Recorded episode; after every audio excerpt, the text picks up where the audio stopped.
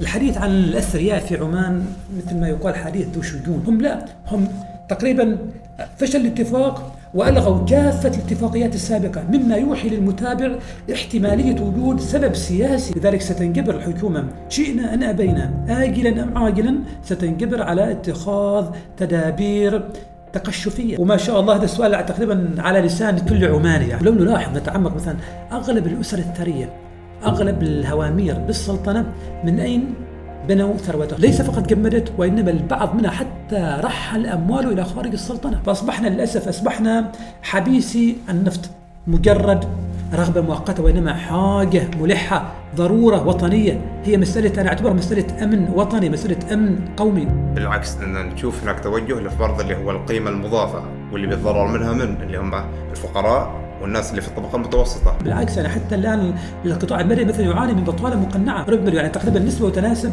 نسبة العمالة الوطنية في القطاع الخاص لا تتجاوز 13% البعض كان في السابق يتشكى من الشاب العماني يقول الشاب العماني ما مال شغل.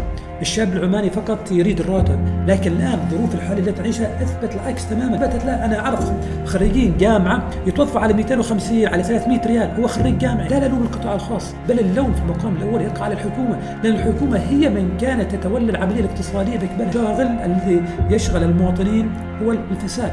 والفساد موجود الفساد موجود في كل زمان ومكان ومن ضمن الفساد كذلك موجود في السلطنة. الأزمات والمصائب التي لها أول وما لها آخر وأصبح الجميع آه، يتساءل متى ستنتهي 2020 بالضبط بالضبط.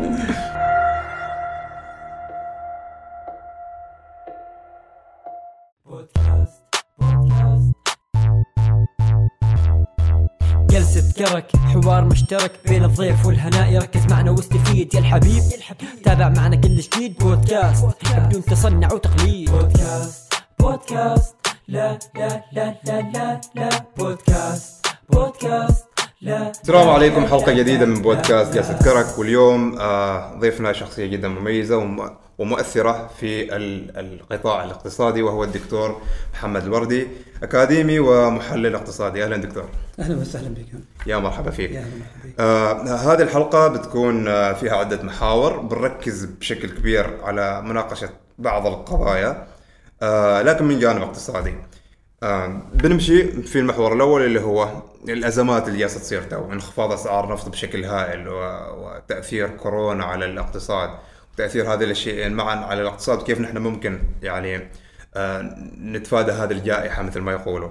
من ثم بنعرج على آه، الوضع الاقتصادي معنا عجز الموازنة كيف ممكن إحنا نحسن الاقتصاد وإلى آخره. من ثم بنختم بمحور اللي هو آه، عن التعليم العالي بحكم خبرتك في القطاع الأكاديمي. لو نفتتح ب سؤال يعني نقدر نقول هذا أكثر حدث بعد ما كمل عليه 24 ساعة اللي هو انخفاض أسعار النفط من 26 ونص دولار إلى 20 دولار في أقل من يوم. فهل بنشهد أزمة عالمية نفس أزمة 2008 يعني وكيف ممكن إن نحن نستعد أو هل فات الأوان للاستعداد؟ بسم الله الرحمن الرحيم والصلاة والسلام على سيدنا محمد وعلى آله وصحبه أجمعين. بدي بدء شكرا جزيلا على الاستضافة وأتمنى لمثل هذه المبادرات الشبابية التي تستخدم التقنيات العصرية المزيد من التألق والتطور بمشيئة الله عز وجل. شكرا. لك آه، الآن نعرج على السؤال مثل ما نلاحظ في الآونة الأخيرة تقريبا شهر مارس بشكل خاص وسنة 2020 بشكل عام يعني تقريبا مليئة بالأزمات والمصائب التي لها أول وما لها آخر. وأصبح الجميع آه، يتساءل متى ستنتهي 2020 يعني. بالضبط بالضبط. ففي الوقت الحالي تكالبت على على الاقتصاد العالمي وعلى السلطنة خصوصا آه، أزمتان كبيرتان. الأزمة الأولى هي جائحة كورونا التي عصفت بالعالم بأسره. من ضمنها السلطنة والأزمة الثانية الانخفاض الحاد لأسعار النفط. فلو جينا نتحدث عن أزمة كورونا. أزمة كورونا بدأت في الصين وقامت الصين بإجراءات صارمة جدا للحد منها وقد نجحت تقريبا الآن مثلا آه، تقريبا نجحت بشكل كبير في الحد من منها. ولكن للأسف انتقلت كذلك إلى بقية دول العالم فأصبحت الان تتفشى بشكل كبير في العالم الغربي سواء كان في أوروبا أو الولايات المتحده وتفشت كذلك في السلطنة لكن بشكل محدود ولله الحمد بفعل الإجراءات اللي اتخذتها الحكومة. وكان لأزمة كورونا أثر آه، هائل جدا على الطلب على النفط فعند بدايتها في بداية الألفية ألفية 2020 كانت إسعار النفط بالقرب من الستين بالقرب من الستين وعلى بداية شهر مارس تقريبا خفضت أسعار النفط إلى مستوى الخمسينات 48 49 وما زالت أسعار النفط تتواصل الانخفاض بفعل تبعات فيروس كورونا وتأثيره على الاقتصاد العالمي من ناحية ضعف الطلب على النفط وضعف الإنتاج وهكذا. هذا من جانب واحد. من الجانب الآخر كذلك الذي عصف بالنفط إلى هذه الدرجة من الهبوط الحاد والمستغرب جدا هو في بداية شهر مارس فشل الاتفاق بين دول أوبك والدول المستقلة ممثلة في روسيا في الاتفاق على تعميق تخفيض النفط. مما أدى إلى فشل الاتفاق بينهم. ليس هذا فحسب وإنما دول أوبك أصرت على إلغاء كافة الاتفاقيات السابقة للنفط والسماح لدولها بالإنتاج بطاقتها القصوى مما أدى في تلك اليوم إلى انهيار حاد للنفط. يعني كان انهيار تاريخي أو دموي. يعني هبط النفط ما يقارب 30% وكان تقريبا أقصى انهيار للنفط منذ منذ تقريبا من 20 سنة تقريبا يعني. فكان انهيار حاد جدا. لذلك في الوقت الحالي لاحظنا هذا اللي جاب على سؤالك لماذا انهارت أسعار النفط مثلا مثلا أيوه. وصلت مثلا النفط الأمريكي ما يقارب أكثر من 20% نفط برنت هبط ما يقارب 10% وهكذا. كان كان تواصلا لهذه الأزمات المتتالية بسبب زيادة الضخ إنتاج النفط من قبل دول أوبك وتفشي تواصل تفشي وباء وباء كورونا وتأثيره المتواصل على الاقتصاد العالمي. التوقعات المستقبلية أيوة. وهذا هو الشق الثاني من السؤال فيما يتعلق بوباء كورونا فيعتمد على الله سبحانه وتعالى وكيف ستتطور هذا الوباء؟ هل سيتواصل وسيعصف بالكرة الأرضية ويشهد العالم كساد اقتصادي كساد اقتصادي؟ فهذا يعتمد على تطورات فيروس كورونا وما إذا كانت البشرية ستنجح في إيجاد لقاح آه، ناجع له. فهذا علم عند الله سبحانه وتعالى. أما في الشق الآخر المتعلق بدول أوبك فللأسف يعني تقريبا الاجابه على هذا السؤال يجب أن نفصل ما إذا كان الفشل الاتفاق بين دول أوبك والدول المستقلة هل يعود لسبب سياسي أم سبب اقتصادي؟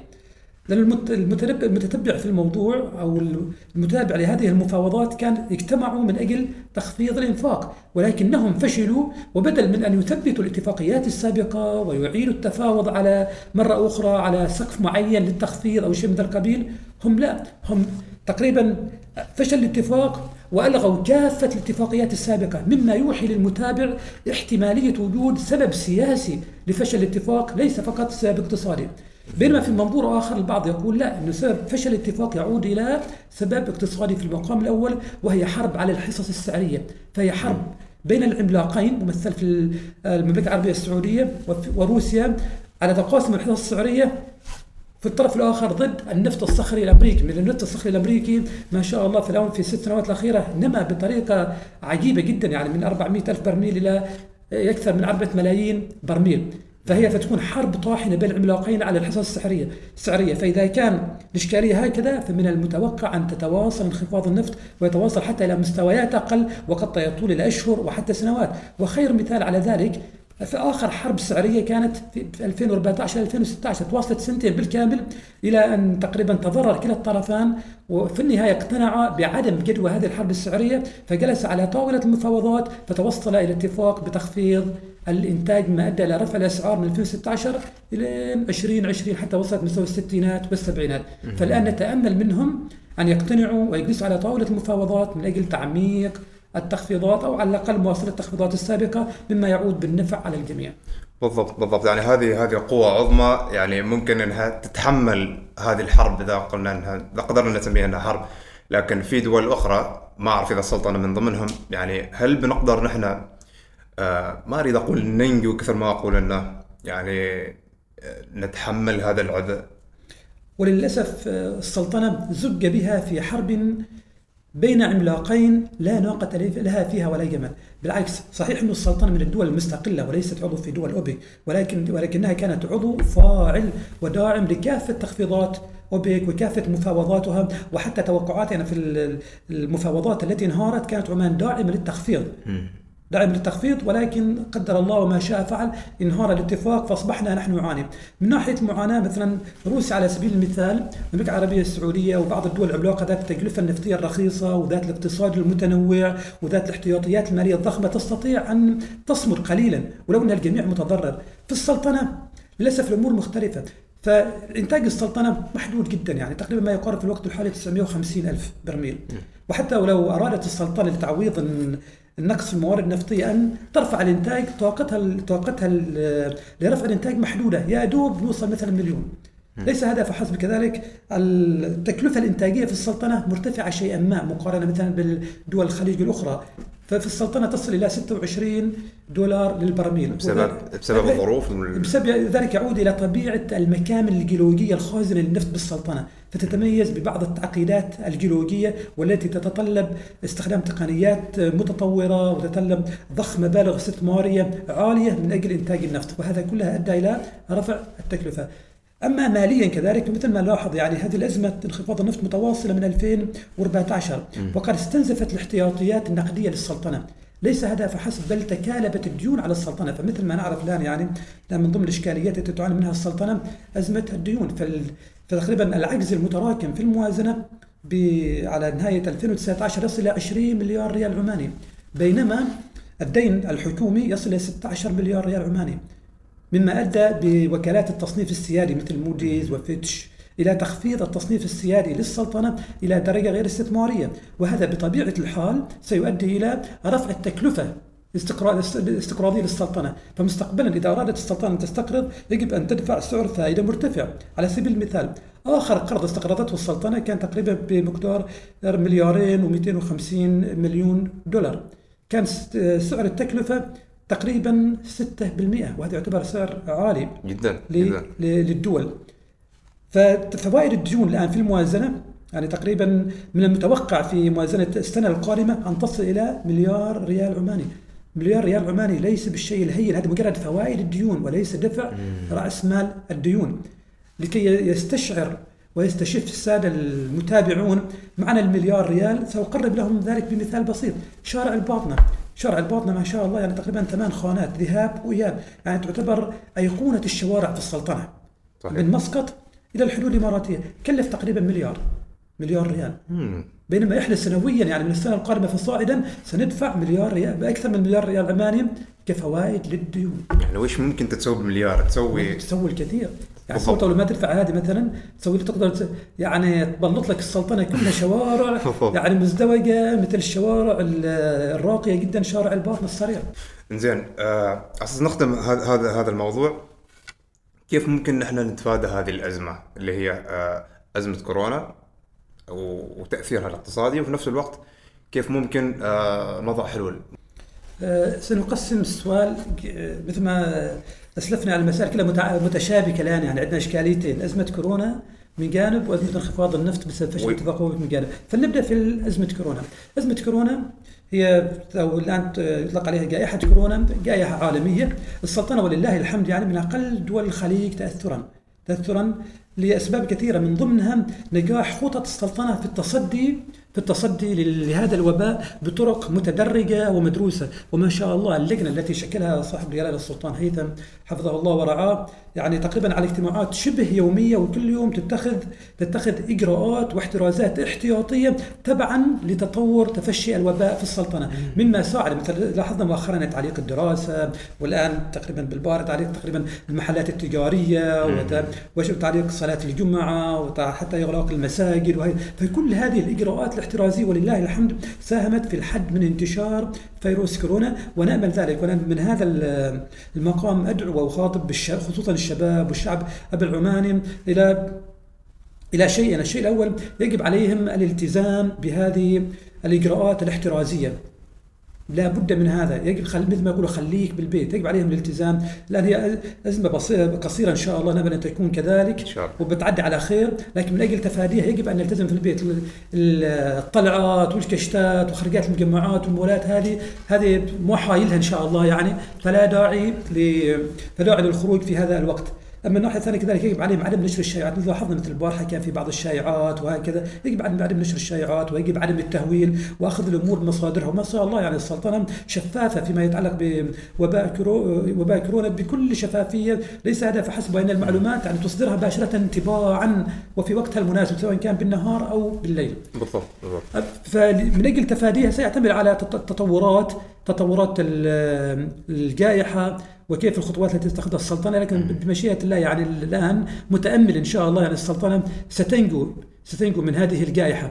لكن ماذا عن عالميا عالميا الجائحة ما زالت متواصلة ولاحظنا تفشيها يعني أصبحت تتفشى بطريقة مرعبة. يعني مرعبة جدا خصوصا في إيطاليا في أسبانيا وحتى الآن في المملكة المتحدة في إيطاليا في فرنسا وألمانيا والولايات المتحدة. فأصبحت تتفشى بطريقة غريبة لذلك يجب علينا أخذ أقصى درجات الاحتياط والاحتياط والحذر. البعض يقول لن يصيبنا إلا ما كتب الله لنا. لا صحيح لن يصيبنا إلا ما كتب الله لنا لكن الإنسان المفروض أن يأخذ بالأسباب. الرسول الرسول صلى الله عليه وسلم يقول اعقلها وتوكل. يجب علينا الأخذ بالأسباب يجب علينا عدم التواكل. ما معقول واحد يقول لن يصيب الا ما كتب الله سبحانه وتعالى. صحيح ما يصيب الله كتب الله سبحانه وتعالى لكن يجب على الإنسان أن يفر من قضاء الله سبحانه وقدره إلى قضاء الله سبحانه وتعالى وقدره وأن يأخذ بالأسباب العلمية والمنطقية. وليس الركون فقط إلى الأساليب الشعبية والتقليدية وكل الأمور على البركة وهكذا لا. يجب أن نأخذ الموضوع محمل الجد. هذا المتعلق بجائحة كورونا ومنطق جائحة كورونا لها تبعات اقتصادية وهكذا كان سنناقشها في الشق المتعلق بالنفط. بالنسبة لي الشق المتعلق بالنفط. النفط لأن السلطنة موازنة السلطنة مبنية على سعر آه، برميل النفط 58 58 آه، دولار للبرميل. الآن حاليا سعر النفط العماني تقريبا يقارب 28 فحصل انخفاض حاد جدا. ليس هذا فحسب الموازنة. صحيح مبنية على 58 سعر البرميل لكن سعر التعادل في الموازنة بدون أي عجز 80 80 دولار بينما نحن الآن على 28 فإذا تواصل على هذا الحد يعني إذا توصل على هذا الحد من المتوقع على نهاية السنة يكون عجز هائل يعني يمكن يوصل حتى أكثر من 5 مليارات ريال عماني. هذا ما يعادل 40 بالمئة أو أكثر حتى من حجم الموازنة. لذلك فنحن نمر بأوقات عصيبة. جدا. يعني يجب علينا كل تستوجب علينا أن نتلاحم ونتكاتف مع الوطن من أجل العبور بهذه الأزمة من هذه الأزمة بكل سلاسة. ما هي الخطوات المطلوبة؟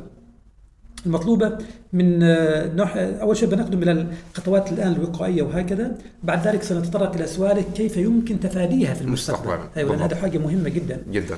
الآن في الوقت الحالي السلطنة مثل ما لاحظنا في الآونة الأخيرة اتخذت عدة خطوات من أجل تقليل الإنفاق أيوه. فالخطة خطة السلطنة الآن تقليل الإنفاق ما يقارب 5% 5% من موازنة كافة الوزارات سواء كان الوزارات المدنية أو العسكرية. 5% ولو إن هذا 5% لا يكفي لا يكفي لأن 5% وموازنة السلطنة تقريبا ما يقارب 16 مليار يعني تتكلم عن ما يقارب 650 مليون وهذا مبلغ بسيط مقارنة بالانخفاض الهائل والحاد في أسعار النفط. جدا جدا. أيوه. لكن هذا فقط أحد الحلول ليس إلا يعني. الحل الثاني كذلك يجب تأجيل مشاريع وخاصة مشاريع البنية التحتية كالطرق وبعض المباني وهكذا يجب التأجيل تأجيلها على الأقل في الوقت الحالي. لين تستقر الأوضاع. حتى تستقر الأوضاع وهكذا. كذلك السلطنة ستنجبر مستقبلا. يعني مثل ما لاحظنا يعني الانهيار حاد والعجز يتزايد باستمرار بطريقة مضطردة ومخيفة. لذلك ستنجبر الحكومة. شئنا أن أبينا؟ آجلا أم عاجلا ستنجبر على اتخاذ تدابير تقشفية. لا بد منها. يعني مثل مثل ما يقول مثل مجبر أخاك لا بطل. بالضبط فالواجب علينا أن نتلاحم ونتكاتف مع مع الوطن من أجل العبور بسفينة الوطن إلى بر الأمان. شاء. هذا من جانب الحكومة في على الأقل في الوقت الآجل. الحالي. أما بخصوص ما مطلوب من الشعب وخصوصا من من الشعب مثلا على سبيل المثال في عدة خطوات يمكن ان يقوموا بها، أول خطوة دائما أكرر هذه يعني دائما دائما أشدد عليها ضرورة دعم المنتج الوطني ضرورة دعم المنتج الوطني وضرورة التقليل من السلع الاستهلاكية المستوردة. لأنه ما شاء الله مجتمعنا استهلاكي نستهلك كثير فاهم علي؟ هذا الاستهلاك مع دعم المنتج العماني دعم الصادرات العمانية وهكذا كلها ستؤدي إلى زيادة المدخرات الوطنية. زيادة المدخرات الوطنية هذا سيؤدي إلى قدرة القطاع الخاص على الاستثمار وهذا هو المطلب زيادة القطاع الخاص على الاستثمار. هذا من ناحية. من ناحية أخرى سيؤدي دعم المنتج الوطني والتقليل من من است- استهلاك ال- السلع المستوردة وخصوصا الكماليات. سيؤدي إلى الاحتفاظ بالاحتياطيات النقدية الأجنبية. الاحتياطيات النقدية الأجنبية الموجودة بالسلطنة كلها تأتي في الغالب من من الإيرادات النفطية، الإيرادات النفطية لاحظنا الآن برميل النفط على 28 يعني راح تنخفض بحدة. أكيد. لذلك يجب علينا دعم الإيرادات دعم الاحتياطات النقدية الأجنبية ليس فقط من أجل زيادة الادخار الوطني وزيادة الاستثمار وإنما كذلك من أجل تعزيز قيمة الريال العماني، يعني قيمة الريال العماني كذلك تتقوى بالاحتياطيات الاجنبيه النقد الأجنبي الموجودة، طبعا. فهي كلها عملية مترابطة ومتشابكة مع بعض، والمطالب اللي طلبتها مطالب بسيطة جدا. شراء المنتج العماني والتقليل من شراء المستوردات. يعني بدل على سبيل المثال مثلا بدل ما تشتري حليب نيدو اشتري لك حليب المدهش. بدل ما تشتري لك مثلا شاي ليبتون اشتري لك شاي البستان فاهم علي؟ يعني ما. بيتغير في الطعم كثير فاهم علي؟ لكن أنت بالطريقة تساهمت ساهمت. في في آه، ساهمت في درء المخاطر الاقتصادية عن وطنك. هذا متعلق بالمجتمع كأفراد. الآن نعرج إلى الشق الآخر من سؤالك كيف يمكن درء مثل هذه الأزمات مستقبلا؟ هذا سؤال جميل جدا. يعني وما شاء الله هذا السؤال تقريبا على لسان كل عماني يعني. أكيد. ليس على لسان كل عماني أص- أتوقع على لسان كل خليجي وكل دولة معتمدة على النفط. عمان معتمدة على النفط. 75% الآن من الإيرادات الموازنة معتمدة على قطاع النفط والغاز. لذلك أي تذبذبات أو تقلبات في أسعار النفط تؤدي مباشرة إلى عجز في الموازنة. صحيح. فتعجز الحكومة عن الانفاق الحكومي الانفاق على المدارس الانفاق على المستشفيات الانفاق على, على كل هذه التطوير الأشياء. بشكل عام. وعلى على البنية التحتية وعلى الاستثمار فئة- فأصبحنا للأسف أصبحنا حبيسي النفط. أصبحنا خلاص يعني مثل ما بتقول ادمنا على النفط. هذا هو ادمنا على ادمنا على النفط. هذه الإشكالية ليست وليدة اليوم. هذه الإشكالية التذبذبات في أسعار النفط هذه معروفة. حتى صاحب الجلالة السلطان قابوس طيب الله ثراه دعا إلى تنويع مصادر الدخل وعدم الاعتماد على النفط كمصدر وحيد للدخل منذ بداية السبعينات منذ تقريبا بداية 75 76 صور وإحنا عند كل عند كل ازمه نبدأ بالترويج تنويع لتنويع مصادر مصادر الدخل. وعدم الاعتماد 500 على النفط وهكذا. ولكن للأسف حالما يرتفع النفط. ننسى كل هذا. فمرت هذه الأزمات علينا في 75 76 مرت علينا في 86 انخفض أسعار النفط بحدة.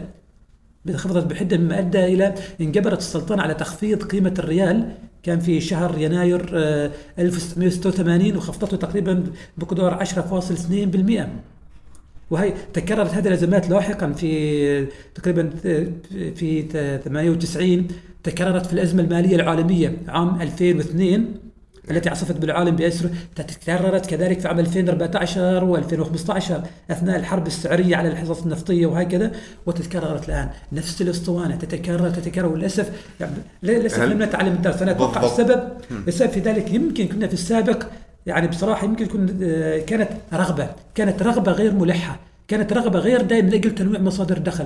لكن ننساها حالما تبدأ النفط بالارتفاع وتبدأ الإيرادات النفطية وتبدأ الموازنة ما شاء الله ترتفع والعجز يقل فنسينا التنويع.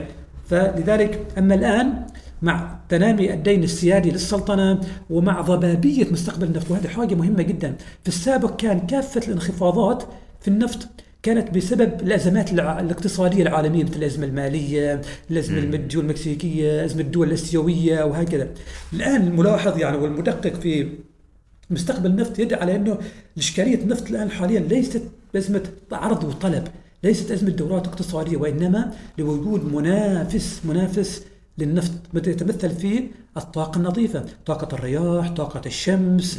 من كان يسمع عن طاقة الشمس؟ لا مثلا على سبيل المثال مثلا في السلطنة إحنا السلطنة دولة نفطية. دولة نفطية معتمدة بالكعبة النفطية ولكن آخر محطات لتوليد الطاقة الكهربائية كانت قائمة على الطاقة الشمسية وليست قائمة على على على الموارد النفطية أو الغاز. فأصبح العالم كله الآن باكمله متجه نحو الطاقة النظيفة خاصة الآن مع زيادة فعالية الخلايا الشمسية وزيادة فعاليات البطاريات التي تخزن الطاقة تخزن الطاقة المولدة وهكذا. فأصبح النفط الآن مستقبل النفط ضبابي. هل سيتواصل؟ بالمنطقة على أهمية النفط لن تقل.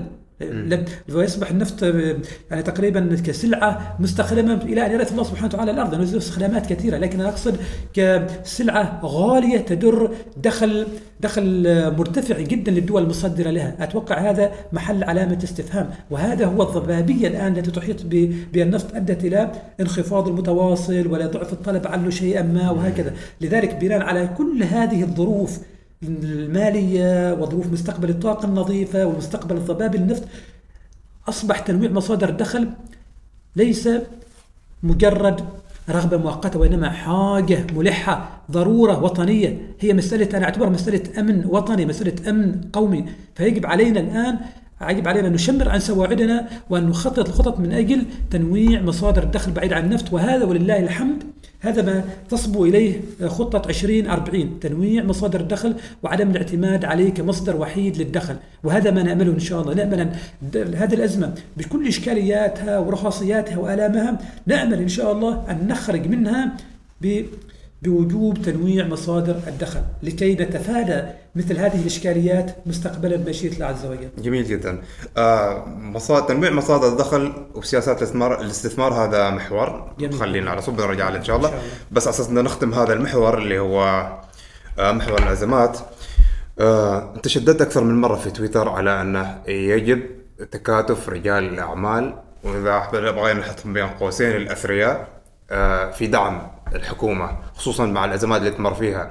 يعني الأزمة النفطية من نفس ما ذكرت من 2014 جات كورونا وزادت الطين بله ف إذا بغينا نقول إن هذا جزء من المسؤولية المجتمعية أو الواجب الأخلاقي أو العدالة المجتمعية نحن نلاحظ إن الحكومة يعني ما تفرض ضرائب على الأثرياء. بالعكس إن نشوف هناك توجه لفرض اللي هو القيمة المضافة واللي بيتضرر منها من اللي هم الفقراء والناس اللي في الطبقة المتوسطة. فليش ما تكون هناك في قوانين؟ أو يعني قوانين تفرض إن الشخص اللي كذا دخله كذا ثروته يكون يدفع ضريبة وقدرها. أم إن الحكومة تنتظر إن هم من نفسهم يروحوا ويبادروا ولا كيف بالضبط؟ أوكي سؤال جميل. كذلك اتصل يعني يمكن نقسمه إلى أجزاء من أجل آه، تسهيل آه، استيعابه. نبدأ اولا على دور القطاع الخاص، أنا دائما في خلال حديثي دائما أشدد على أهمية دور القطاع الخاص لسببين. السبب الأول في السابق السلطنة كانت كانت الداعمة أو قاطرة النمو الاقتصادي في السلطنة كان الانفاق الحكومي. وانفقت السلطنة منذ بداية السبعينات إلى الآن كل إنفاق تقريبا الاقتصاد البلد معتمد على الإنفاق الحكومي.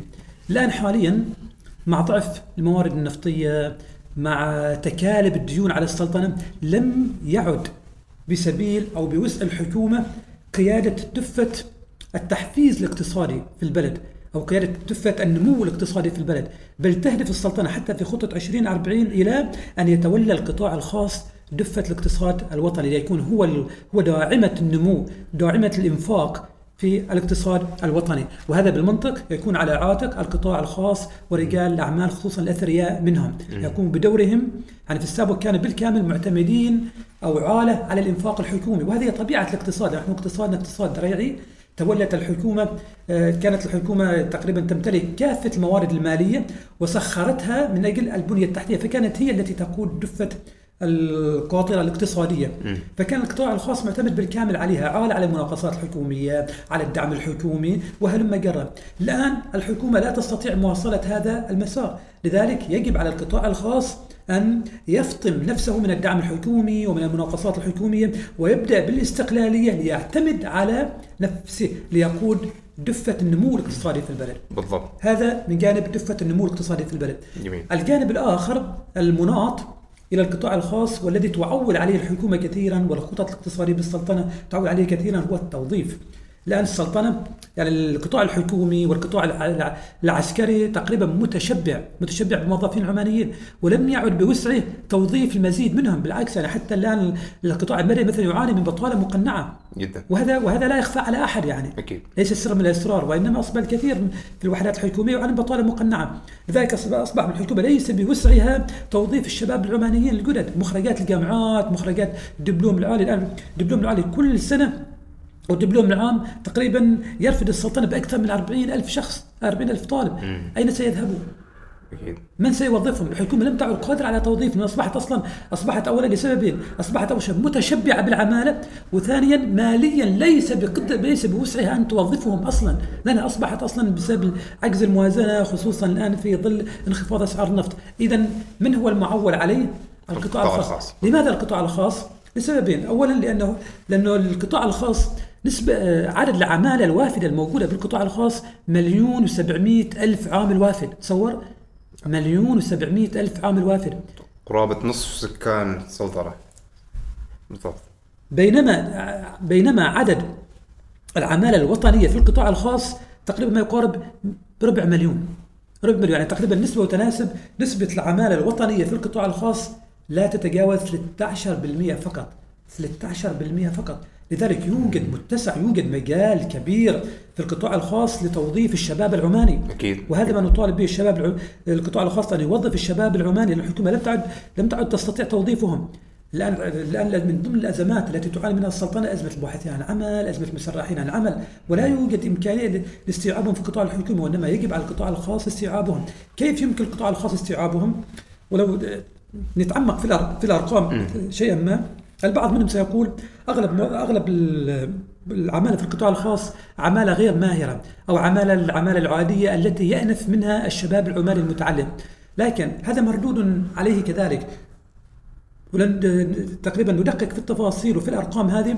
سنجد صحيح أن تقريبا ما يقارب آه، مليون من العمالة هذه تقريبا من حملة آه، الشهادة الإعدادية فما دون. وهذا بالمنطق يعني الشاب العماني في الوقت الحالي غير مضطر مثلا أن يأخذ هذه الوظائف مثل وظائف عمال البناء أو النظافة أو الوظ- أو الوظائف ال- الصعبة في الورش الصناعية وهكذا، لكن في المقابل يوجد في القطاع الخاص ما يقارب 350 ألف وافد من حملة الثانوية والشهادات الجامعية. 350 ألف واحد. هؤلاء يمكن إحلال جزء منهم بالشباب العماني الباحثين عن عمل كم. عدد الشباب العماني الباحثين عن عمل لا يوجد رقم رسمي لذلك لكن أنا أتصور يعني تقريبا نقول 70 ألف 80 ألف يعني عدد عدد يمكن استيعابه في القطاع الخاص لذلك دائما أنا دائما أطالب القطاع الخاص بالمنطق يعني يفضل العمالة الوافدة لأسباب كثيرة يعني لسهولة قلة الرواتب آه، قلة الرواتب وسهولة التعامل معهم وإمكانية عملهم لساعات مطولة وعدم مطالبتهم بحقوقهم وأشياء وأشياء كثيرة يعني لها وما إلى آخره ولكن الشاب العماني الآن في الوقت الحالي البعض كان في السابق يتشكى من الشاب العماني. يقول الشاب العماني ما مال شغل. الشاب العماني فقط يريد الراتب. لكن الآن الظروف الحالية التي تعيشها أثبت العكس تماما. الآن أصبح الشاب العماني ما شاء الله أثبت نفسه. بتروح لك مثلا في شركات الصحراء مثلا تجد الشاب العماني يعمل في في في شهر رمضان في تلك الرمضاء في تلك الشمس الحارقة طوال النهار بأكمله ما يدل على الشعب الشباب العماني على قد المسؤولية وعلى قد الجدية. إن أتيحت له الفرصة الكريمة. إن أتيحت له الفرصة الكريمة. ما تجيني واحد عمالي مثلا وتعطيه 120 ريال وتريد تشغله شغل حمار وتقول لك هذا ما يشتغل. يا أخي بالمنطق ما يشتغل. هل ترضى أنت لنفسك أنك تشتغل مثلا بمرتب دنيء جدا وتشتغل تكهس كهاس مثل الحمير؟ بالمنطق لا. طبعاً. أكرمه. النقطة الثانية بالبعض منهم يقول سابقا مثلا الش- الشاب العماني يطالب بمرتبات عالية وهكذا، لكن الآن الأوضاع الحالية أثبتت لا أنا أعرف خريجين جامعة يتوظفوا على 250 على 300 ريال هو خريج جامعي أو حتى أقل من هذا. هذا أساسا ضد قانون القوى العاملة. بالضبط أنا أعرف مخرجات من الجامعة يتوظفن يتوظفن على راتب 120 ريال تصور؟ على عدة سنوات البر على 120 ريال. يقول لك ما لاقين عمل. فهذه مقولة أن الشاب العماني غير مجد في عمله أو يطلب فقط رواتب عالية وشيء من ذا القبيل هذه بصراحة هذه مردود عليها فكرة مغلوطة جداً. فكرة مغلوطة تماما. ينزل للشارع ينزل للشارع ويشوف مثلا الشاب العماني الآن في كافة القطاعات تلقاهم حتى يبيعوا مشاكيك. صح. لما تلقاهم حتى حمالين في سوق الموالح ويشتروا لك ما شاء الله من من الصباح إلى المساء. هم بشهادات جامعية. وش- بعض عندهم شهاده جامعية تلقى يسوق تنكر شهادة جامعية ويسوق تاكسي فاهم علي؟ وبالمناسبه يعني لا عيب في العمل ولكن أنا أستدل بهذه بهذه الأعمال لكي يدل على جدية الشاب العماني للعمل. فيجب على القطاع الخاص أن أن يزيل تلك الغشاوة عن بعضهم ما كلهم بالم- يزيل تلك الغشاوة التي يتهم فيها الشاب العماني بأنه فقط يطلب الراتب العالي أو أنه ليس ذو لا يتحمل العمل الجاد أو الشاق. لا تلك المقولة يمكن كانت سابقا في التسعينات في بدايه الألفية عندما كانت الوظائف الحكومية متوفرة والرواتب عالية. أما الآن الأمور تغيرت. أصبح الان أصبح الان يعني أنا عندي بعض المخرجات يعني كانوا يريدوا يتدربوا حتى مجانا في الشركات البترولية ومحصلين وظيفة. ما محصلين حتى فرصة تدريب تصور؟ يقول نريد نتدرب مج- مجانا من أجل لكي لا ننسى معلوماتنا الأكاديمية ولصقل مهاراتنا بالضبط. أنا أتواصل مع زملائي في الشركات البتروليه يقول عذرنا دكتور محمد ما للأسف ما عندنا حتى متسع للتدريب. هذا الواقع. فالشاب العماني أثبت كفاءته وأثبت قادريته للعمل الشاق والجاد. فيجب على القطاع الخاص أن يقوم بعملية الإحلال وأنا دائما ليش أركز على عملية الإحلال؟ إذا تركنا الأمر للقطاع الخاص فمنطق القطاع الخاص لن يوظف الشاب العماني لأن القطاع الخاص دائما بطبيعته في كل دول العالم ينظر للربحية فاهم علي؟ طبعا. وهذا شيء مفهوم متعارف عليه لكن يجب على الحكومة سن بعض التشريعات التي تدعو إلى الإحلال الإجباري الممنهج، الإحلال الإجباري الممنهج بما يتلائم مع خبرات الشباب العماني ومع احتياجات الشركة، وأدعو الحكومة كذلك أن تساهم بدورها في تأمين على الأقل بعض التدريب للشباب العماني مجلس صقل مهاراتهم بما يتناسب مع متطلبات القطاع الخاص، والسلطنة قائمة بهذا الموضوع على كسبيل المثال آه، فكرة التدريب على رأس العمل. وما شاء الله فكرة ناجحة جدا وساهمت بنج- بنجاح في توظيف كثير من الشباب العماني في الشركات العاملة بالسلطنة. لذلك دائما أدعو لتوظيف الشاب العماني في القطاع الخاص. لماذا؟ لسببين رئيسيين.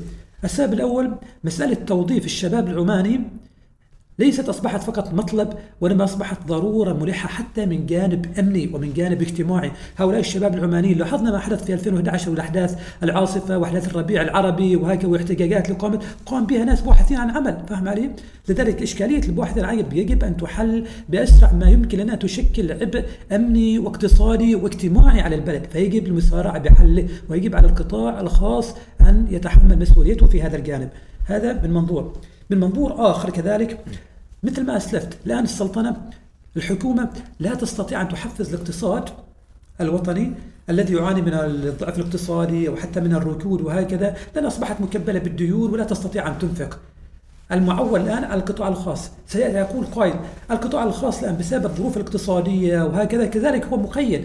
وليس في متسع أن يقوم باستثمارات خاصة المستقبل ضبابي المستقبل الاقتصادي أقصد يعني.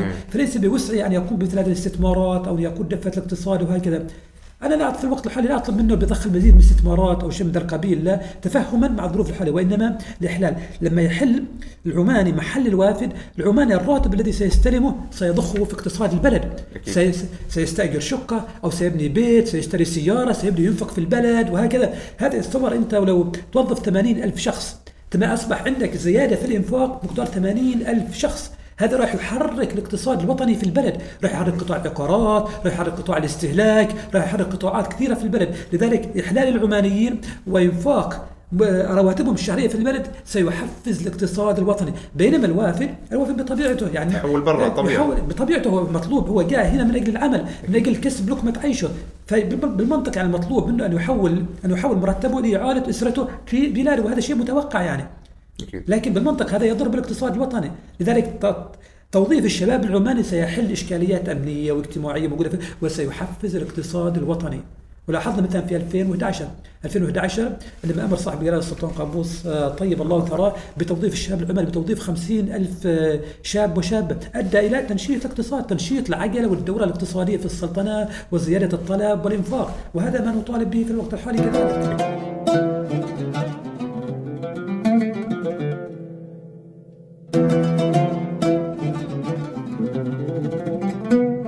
يعني نلاحظ حتى الأثرياء في في في في, في بعض الدول إن عندهم جامعاتهم الخاصة آه، عندهم اللي هو متاحف مستشفيات بس ما نلاحظ هذا الشيء موجود هنا معنا. ممكن نلاحظ آه، مساعدات آه، مراكز اجتماعية لكن ما بذيك الكمية من الضخ المتوقعة.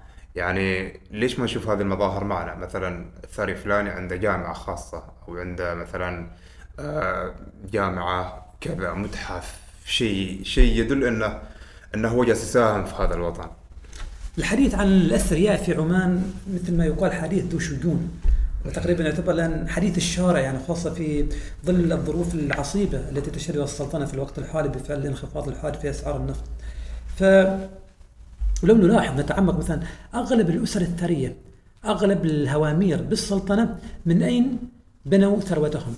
كلهم بلا استثناء بنوها تقريبا يعني بنوها تقريبا من ثلاث آه، من ثلاث آه، قاطع من ثلاث حالات، الحالة الأولى من المناقصات، المناقصات الحكومية الدسمة والكل يعرف عن المناقصات الحكومية ما شاء الله دسمة ومبالغ في في في قيمتها، وأغلب هذه المناقصات الكبيرة سواء كان لبناء الشوارع أو بناء آه، بناء ال- المواني أو بناء المستشفيات وهل وهلم جرة كلها بيد الأسر الثرية الموجودة بالسلطنة.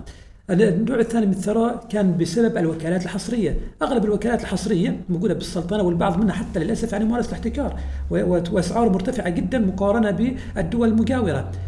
فهذه الوكالات الحصرية كانت من من بركات النهضة العمانية. النقطة النقطة الأخرى كذلك التي شكلوا منها ثرواتها المنح الأراضي التجارية والصناعية والزراعية والهبات التي وهبتهم إياها الحكومة بما أدى, أدى إلى تضخم ثرواتهم بطريقة هائلة جدا فأصبحوا ما شاء الله يعني هوامير هوامير, هوامير بمعنى الكلمة. لذلك هم شكلوا ثرواتهم من خيرات هذا الوطن. لذلك الواجب الواجب الوطني والواجب الأخلاقي يحتم عليهم رد الجميع على الأقل بالمساهمة في الوقت الحالي. في الوقت العصيب التي تمر بها السلطنة من أجل تجاوز السلطنة لهذه الظروف. البعض قد يتساءل ولكن هذه فلوسهم وهم حرين فيها يعني. أو السلطنة لم تطلب منهم مثلا المساهمة أو لم يطلب منهم التبرع أو شيء من ذا القبيل. من الملاحظ الاخ محمد الذي يتعمق في استثمارات الأسر الثرية في السلطنة سيلاحظ بأن أغلب الأسر الثرية في السلطنة غالبيتها وليس كلها أغلبها تقريبا تقريبا جمدت استثماراتها في السلطنة تقريبا منذ في التسع سنة تسع سنوات الأخيرة. ليش؟ ليس فقط جمدت وإنما البعض منها حتى رحل أمواله إلى خارج السلطنة. وهذا هذا ملاحظ. لا مثلا تلاحظ مثل أغلب الأسر الثريه مثلا قلما في الاونه الاخيره تلاحظ تلاحظ بهم استثمارات جديدة في السلطنة إلا ما ندر. هذا هذا ملاحظ. البعض يقول ما الأسباب؟ يمكن الواحد لو مثلا يفكر في الأسباب يمكن يقول بسبب الظروف التي مرت بها السلطنة. مع مرض صاحب الجلالة والمخاوف المتعلقة بالانتقال للحكم وهكذا. فكانت هذه هذه الهواجس موجودة. كذلك البعض قد يفسرها بسبب بيروقراطية الحكومة. سابقا يعني وبطح في اتخاذ القرارات المناسبة وفي التفاعل مع الظروف الاقتصادية المتغيرة. البعض قد يبررها مثلا بسبب كثرة التغيرات في القوانين الموجودة بالبلد تحصل قانون وبعد سنة تحصل قانون غيره وبعد سنة تحصل إجراءات غيرها وهكذا. فيمكن كلها هذه ساهمت. ومع ذلك ومع ذلك نعذرهم. أكيد. نعذرهم. لكن الآن الحمد لله يعني بالنسبة للتخوف الأول الانتقال السلس للحكم بعد بعد آه، وفاة صاحب الجلالة السلطان قابوس. طيب الله ثراه يعني ما شاء الله يعني ضربت الأسرة الحاكمة أروع الأمثلة في الانتقال السلسلة الحكم آه، يعني انتقل في غضون ساعات يعني وكان ما شاء الله يعني تقريبا محط آه، إشادة وإبهار على مستوى العالم بأسره. فهذا الانتقال السياسي للحكم انتقلت الآن الآن آه، صاحب جلالة السلطان هيثم حفظه الله ورعاه تولى الحكم ووعد ب يعني وعد بإصلاحات جذرية وبإعادة هيكلة الجهاز الحكومي للدولة من أجل تكوين حكومة رشيقة قائمة على مبادئ المحاسبة والمساءلة والمنازهه والنزاهة وهكذا. لذلك الآن لا أحد يعذر رجال وأثرياء عمان من أجل استثمار أموالهم في البلد. الحكم الحمد لله مستتب.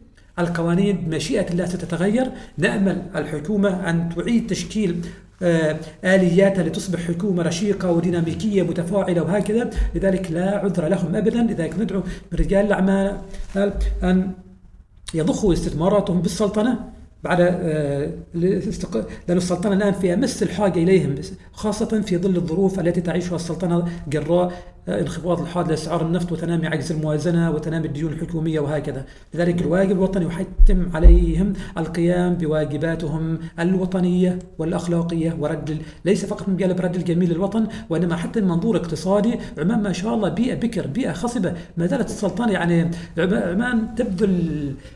تبذل الكثير من الترويج الاستثماري للسلطنة، قد من الاستثمارات من خارج السلطنة وقد مستثمرين الأجانب للاستثمار في السلطنة، لذلك من الأحرى ومن الأقدم بالرجال الأعمال العمانيين أن يستثمروا في السلطنة خصوصا مع تحسن البيئة الاستثمارية والبيئة السياسية واستتباب الحكم بالسلطنة. لذلك لا نعذرهم. نرجع للسؤال الثاني. تقول قولك في لماذا الحكومة كأنها تحابي تحابي الأثرياء ولا تفرض عليهم الضرائب وتريد تفرض يعني ضريبه القيمة المضافة وهكذا. هذا كلام الشارع عن صح التعبير هذا هو كلام ان أن الحكومة إذا بغت تعالج عجز الموازنة تروح لجيب المواطن. هذا ممكن تسمعه وايد حتى في تويتر. صحيح. ف ليش مثلا ما تجبر أو تفرض مثلا قوانين على الاثرياء مثلا عليك لازم تدفع ضريبة كذا معينة. ف لأنه نلاحظ أن المتضررين في المقام الأول والأخير هم ال- ال- ال- ال- الطبقة الوسطى نفس ما ذكرنا قبل وفي نفس الوقت الفقراء. هو بالمنطق يعني لو أخذ أخذنا هذا المنظور من منظور قانوني. مثلا هو بالمنطق ما تستطيع تجبر الأغنياء مثلا أن تدفع مثلا آه، جزء من ثروتك مثلا ويساهم بها للوطن أو شيء من ذا القبيل فهو مثلا الإجبار غير وارد. لكن يمكن نصيغها بطريقة قانونية أخرى يعني لماذا لا تفرض السلطنة ضريبة الدخل؟ وأنا حتى في أحد تغريداتي مثلا لمحت الآن السلطنة تخطط لفرض ضريبة القيمة المضافة بنسبة 5% وستفرض مشيئة الله السنة القادمة 2021 لأن آه، آه، تواصلا مع آه، هذه الضريبة ضريبة موحدة بين دول الخليج بيكملها وتقريبا دول الخليج غالبيتها بدأ بتطبيق هذه الضريبة. السلطنة تأخرت قليلا ولكنها الآن ال- ال- ستبدأ بتطبيقها السنة القادمة. إشكالية ضريبة القيمة المضافة من وجهة نظري غير عادلة فهي لا تساوي بين الفقير وبين الغني بالعكس ضررها على الفقير سيكون أكثر عن الغني لأن الفقير النسبة التي تدفعها 5% تعتبر كثيرة بالنسبة لدخله المحدود بينما الغني مثلا 5% اللي يدفعها على المشتريات الاستهلاكية وهكذا يعتبر ولا حاجة أمام ثروته صح ولا ما صح؟ أكيد طبعا. أيوة لذلك أنا أدعو الحكومة بدل ما تفرض ضريبة القيمة المضافة أن تفرض ضريبة الدخل، ضريبة الدخل أكثر عدالة، لماذا؟ ضريبة الدخل تفرض على ذوي الدخل العالي وليس على كافة السكان، تفرض على الأثرياء وليس على الفقراء، فلنفترض مثلا تحدد الحكومة مثلا سقف معين من أصحاب الدخل وتبدأ بتطبيق عليهم ضريبة الدخل وتكون بطريقة تصاعدية. كلما زاد دخلك أو كلما زاد مرتبك زاد الضريبة. فاللي مرتبه مثلا 2000 يخ- بيدفع ضريبة أقل عن اللي مرتبه مثلا 4000 ريال أو 5000 ريال أو دخله مثلا 4000 ريال أو 5000 ريال وهكذا. هذه بتكون أكثر عدالة وستشعر الفقراء ستشعر الفقراء بالعدالة الاجتماعية وبالدور الأخلاقي والاقتصادي الذي يقوم به الأثرياء بالسلطنة. ولكن اشكاليات ضريبة الدخل كذلك عشان نكون محقين. ضريبة القيمة المضافة أسهل من ناحية التحصيل. أما ضريبة الدخل شوية أصعب من ناحية التحصيل اللي تتكلم عن دخل رجال الأعمال، دخل رجال الأعمال بعض الأحيان صعب إنك ت... صعب إنك تحصيه فاهم علي؟ وعندهم خطط وما شاء الله لثغرات يمكن التلاعب بها ويخفي ثروتهم ويخفي دخلهم وهكذا، لذلك هي تقريبا شوية صعبة شيئا ما، كذلك من منظور آخر آه، ضريبة القيمة المضافة ضريبة غير مباشرة، أنت تدفعها على المشتريات.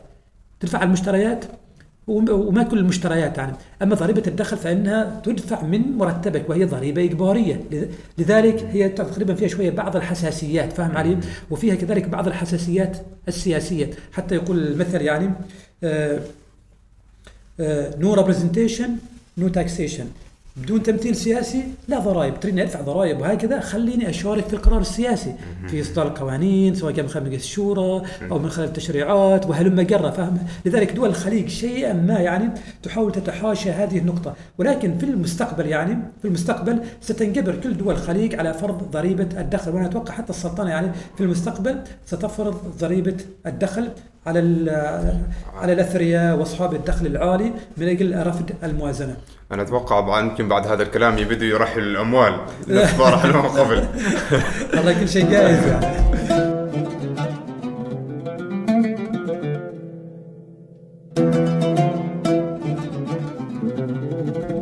نرجع بعد فاصل قصير. آه بننتقل للمحور الثاني اللي هو تنويع مصادر الدخل وسياسات الاستثمار.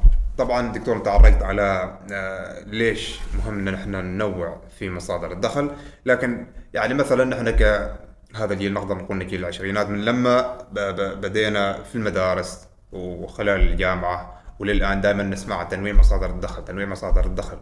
ف للآن تقدر تقول إنه في محاولات خجولة. وأنت عرجت انه دائما لما تنزل أسعار النفط نقول لا لازم نوع مصادر دخل. أما لما ترتفع نهدي الوضع وننسى الكلام اللي قلناه. فجات الخطط الخمسية جات خطة عمان 2020 والآن إحنا في خطة عمان آه، اللي هي 2040 وبعدنا ما وصلنا لذيك المرحلة اللي نحن نقدر نقول إن عندنا تنوع في مصادر الدخل فوين الخلل؟ لا سؤال جميل جدا يعني سؤال ملح وسؤال يتطرق له غالبية الشعب في المجتمع العماني آه، لماذا مواصلة الاعتماد على النفط؟ أين تنويع مصادر الدخل؟ مثل ما أسلفت سابقا يعني صاحب جلالة السلطان قابوس طيب الله ثراه يعني نادى بتنويع مصادر الدخل منذ السبعينات 75 76 والاسطوانة هذه تتكرر على كل انخفاض وكل انتكاسة نفطية. ولكن للأسف سرعان ما ننساها عندما ترتفع أسعار النفط وتمتلئ جيوب الموازنة. لكن في الوقت الحالي أنا أتوقع يعني أتوقع في الوقت الحالي إحنا آه، جادين جدا في تنويع مصادر الدخل لسببين لثلاث أسباب رئيسية. آه، السبب الأول آه، واشرت اليه سابقا يعني أصبح ال- مستقبل النفط تشوبه الكثير من الشوائب الضبابية الضبابية. بسبب بسبب منافسة ال- الطاقة النظيفة لي وبسبب تنادي الأصوات المنادية بالحفاظ على البيئة والتقليل من انبعاثات غاز ثاني أكسيد الكربون وهكذا فأصبحت كل هذه الهواجس الآن على محمل محمل الجد مما أدى إلى تقريبا من سيؤدي إلى تقليل من الطلب على النفط قليلا. مما يتوجب علينا أو يحتم علينا أن ننوع مصادر الدخل هذه السبب الأول. السبب الثاني تولي آه، السلطان هيثم حفظه الله آه، الحكم. سيضخ سيأتي بأفكار جديدة. س- وهو من خلال خبراته المتراكمه سواء كان في السياسة أو في الاقتصاد اعتباره هو رجل أعمال كذلك وهكذا سيكون عنده فكر اقتصادي مختلف شيئا ما وأنا أتوقع بما إنه هو كان رئيس لج- اللجنه العليا لإعداد خطة 2040 سيكون أولى مهماته الإصرار على تنويع مصادر الدخل. هذا الهدف الثاني. الهدف أو المحور الثالث يتمثل في خطة 2040 خطة 2040 والتي ترأسها صاحب جلالة السلطان هيثم بنفسه قائمة على تنويع مصادر الدخل. فأنا أتوقع هذه تقريبا هذه الظروف الثلاثة بأكملها ستجبرنا في هذه المرة على أخذ الموضوع بجدية وعلى ضرورة ووجوب تنويع مصادر الدخل من منظور الحاجة والاختراع أصبحنا إحنا مجبرين. مجبرين ولا خيار ثاني لنا موضوع حتمي، خلاص. موضوع اصبح موضوع حتمي مصبوع ليس فقط مصبوع أصبح موضوع أمن وطني بما تحمله الكلمة من معاني يجب أن ننوع مصادر الدخل ويجب أن نبتعد عن النفط. وقد لاحظنا يعني الآن ما شاء الله بسبب الانخفاض الحاد في أسعار النفط فقط في منذ ست سنوات من 2014 يعني تنامت تنامت ديون الدين السيادي للسلطنة من نسبة بسيطة ما يقارب 5% إلى الآن أصبح يمثل أكثر أو قرابة 60% من الناتج المحلي للبلد وهذا رقم كبير جدا. الآن مثل ما أسلفنا سابقا نسبة الفائده على الديون الحكومية مرتفعة جدا توصل حتى 6% وفي طريق انها تصبح أكثر فأكثر. لذلك الآن يجب يجب أن نأخذ الأمور بجدية وأن نستشعر الخطورة وراء هذه ال وراء هذه ال الإشكاليات المحدقة بنا وأن نعمد على تقليل من اعتمادنا على النفط كمصدر وحيد للدخل النفط مثل ما يقال كصديق غدار ما تقول يعني كصديق. ويعطيك ما شاء الله يعني يعني إيرادات هائلة جدا بتكلفة منخفضة مقارنة بالأنشطة الاقتصادية الأخرى كالزراعة والتعدين والصناعة وهكذا لكن في. المقابل هو غدار جدا من خلال تذبذبه الحاد يعني مين كان. يتصور يعني بس في عدة أسابيع يعني كان النفط ما يقارب في الأربعينات يعني. نتكلم عن العشرينات يعني. يعني بصراحة حاجة مؤسفه لذلك تنويع لا بد منه لا بد منه. فلهذا هذا جانب هذا جانب الجانب. الآخر نتحدث عن أين آه، في السابق مثلا كانت ال- النفط هو المسيطر على الأنشطة الاقتصادية باكملها والدولة كانت هي المحركة للنمو الاقتصادي. كانت هي المحركة للنمو الاقتصادي مما أدى إلى إضعاف الأنشطة الاقتصادية الأخرى. فأصبح الدولة بكاملها تعتمد على النفط مما قلل الاهتمام بالزراعة بالصناعة حتى قل الاهتمام بالقطاع الخاص. لماذا القطاع الخاص معتمد بالكامل أو معتمد بالكامل على الحكومة؟ لماذا القطاع الخاص لم يقود دفة الاقتصاد الوطني في البلد؟ لا نلوم القطاع الخاص بل اللوم في المقام الأول يقع على الحكومة لأن الحكومة هي من كانت تتولى العملية الاقتصادية بأكملها هي من كانت تدير الدفة الاقتصادية في البلد لذلك كان القطاع الخاص تابع ليها. أما الآن بعد ما تغيرت المعادلة وأصبح القطاع الخاص أمام مسؤولياته أتوقع مستقبلا أن يبادر القطاع الخاص وأن يقود يعني مجبرا أن يقود قاطرة النمو في البلد. إذا تواصلت أسعار النفط الانخفاض وأصبح مستقبل النفط ضبابي مثل على سبيل المثال من باب المقارنة ليس إلا نعم. آه، مساهمة الزراعة وصيد الأسماك صيد الأسماك في الاقتصاد الوطني في الستينات. في الستينات كانت تقارب 75% من الناتج المحلي. الآن مساهمة الزراعة وصيد الأسماك في الناتج المحلي أقل عن 5% أقل عن 5% صحيح على الأرقام مختلفة فاهم علي لأنه ده كان كان الاقتصاد محدود جدا والناتج المحلي قليل جدا وهنا ما شاء الله الآن الناتج المحلي ضخم جدا وهكذا. لكن أنا أطرح المقارنة من باب المقارنة النسبية فاهم علي؟ كانت الزراعة والتجارة والصيد الاسماك لهم الدور الأبرز في الاقتصاد العماني على صغره وعلى محدودياته. الآن تضاءل دورهم تماما. ليش؟ لأنه بسبب منافسة القطاع النفطي لهم، لذلك هذه من بعض الأسباب المنطقية، لذلك أي يعني يقول مثل ما يقولوا آه، هذه الإشكالية الحاصلة في أسعار النفط ستؤدي إلى تجبرنا على الاهتمام بالقطاعات الاقتصادية الأخرى الواعدة، من ضمن الاقتصاديات الأخرى الواعدة في السلطنة على سبيل المثال السياحة، السياحة ما- شاء الله يعني السلطنة يعني غنية غنية بمقوماتها السياحية، غنية بتنوعها الجغرافي تنوع تنوعها التاريخي تنوعها التراثي تنوع بتنوع التنوع بين الطبيعة الجبلية في في في الشمال بالطبيعة الصحراوية طبيعة البادية في الوسط بين طبيعة جبال ظفار وموسم الخريف الطبيعة الباردة في الصيف. يعني عندنا تنوع ما شاء الله داعم لسياحة ليست سياحة موسمية سياحة في محافظة ظفار في الصيف عندما تكون الحرارة مرتفعة بالشمال في الشمال مثلا السياحة ستكون في موسم الشتاء. لذلك عندنا سياحة ما شاء الله متواصلة حتى تقدر تستطيع حتى على على مدار العام بأكمله. فعندنا مقومات سياحية عندنا ما شاء الله عمان بطبيعتها الجيولوجية بطبيعة الجبال بطبيعتها الجغرافية بتراها من القلاع وال والمواقع السياحية التي تعود إلى الألف الثالث والألف الرابع حتى قبل الميلاد. يعني عندنا تاريخ عميق جدا جداً. يجب استغلاله. عندنا مقومات سياحية جميلة جدا. يعني تصدق مثلا السائحين يعني البعض آه، البعض العمانيين يقول لأنه تعود على الجبال فاهم علي؟ وتعود على جغرافية الجبال. هذا يقول إحنا جبالنا غبرة ما لنا فائده إحنا نريد نروح أوروبا مثلا أوروبا مثلا الطبيعة الخضراء وهكذا. صح لأنه دائما الإنسان يشتاق للشيء الذي يفقده. فاحنا ما نحس بقيمة هذه الجبال هذه الجبال اللي نقول هذه جبال غبرة فاهم علي؟ لأن إحنا دائما نشوفها أصلا من يعني ولدنا فيها وترعرعنا وشبينا وسندفن فيها فاهم علي؟ لكن لما ما يجي الأوروبي- لكن لما يجي الأوروبي يشوف يعني سايح أوروبي ويكلمه يقول لك مثلا شوف لما يشوف الجبال يعني ما شاء الله يصاب بالذهول. يشوف هذه الجبال على تضاريسها على على على شموخها وعلى ارتفاعها وتعدد ألوانها وتعدد مقوماتها ينبهر بها لأن في بلاده ما يشوف غير اللون الأخضر خلاص هو زهق. يعني هو مل تعب من اللون الأخضر. صحيح. يريد يشوف ما شاء الله الجبال على طب- طبيعتها ما تكون مكسوة ابدا باللون الأخضر. لذلك السلطنة ما شاء الله يعني يعني جاذبة للسياح من كافه دول العالم بسبب طبيعتها بسبب جبالها صحاريها. مش فقط. الصحاري والجبال وإنما حتى الوديان وحتى الشواطئ التي تنعم بها السلطنة. كلها ما شاء الله يعني داعمه للسياحه لكن للأسف إحنا ما مستغلينه الاستغلال الامثل وهذا الواقع. على سبيل المثال دائما دائما أذكر هذا المثال يعني لايصال الفكرة للساده المتابعين والمشاهدين. جبل شمس. جبل شمس هذا يعتبر أعلى قمة في دول الخليج بإكملها. أكيد. ويعتبر ما شاء الله يعني يعني مزار رحلتي الصيف والشتاء. تقدر تزوره في الصيف وتقدر تزوره في الشتاء ما شاء الله يعني. بسبب تضاريسه وارتفاعه وهكذا. بالله عليك يعني الان جبل شمس حتى شارع سفلة مكتمل ما موجود ليه تصور؟ حتى الشارع المسافرة ما موجود. ليس هذا فحسب يعني حاجة أنا دائما أحس في نفسي إني أقولها يعني للأسف يعني يعني مو أترفع عن قولها ولكن الو- الواجب حتى علي أن أقولها. دورة مياه في جبل شمس ما موجودة. بالله عليك يعني دورة مياه؟ ناهيك عن المقومات السياحية أنت عندك جبل مرتفع وما شاء الله تضاريس جميلة جدا ويعني رهيبة جدا بمعنى الكلمة.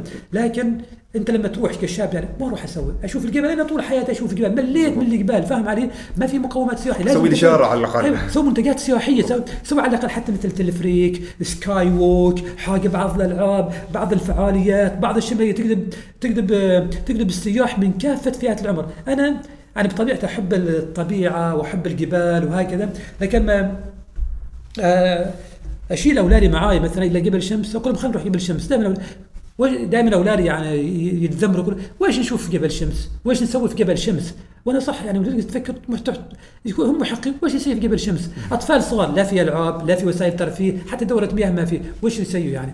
بالضبط. شارع ما في شارع. شارع حتى ما في. لذلك يجب يجب, يعني المقومات السياحية الموجودة عندنا لكن يجب صقلها بإضافة بعض المنتجات السياحية التي تلبي كافة الفئات العمرية الموجوده بالسلطنة. وهذا حاجة مهمة جدا.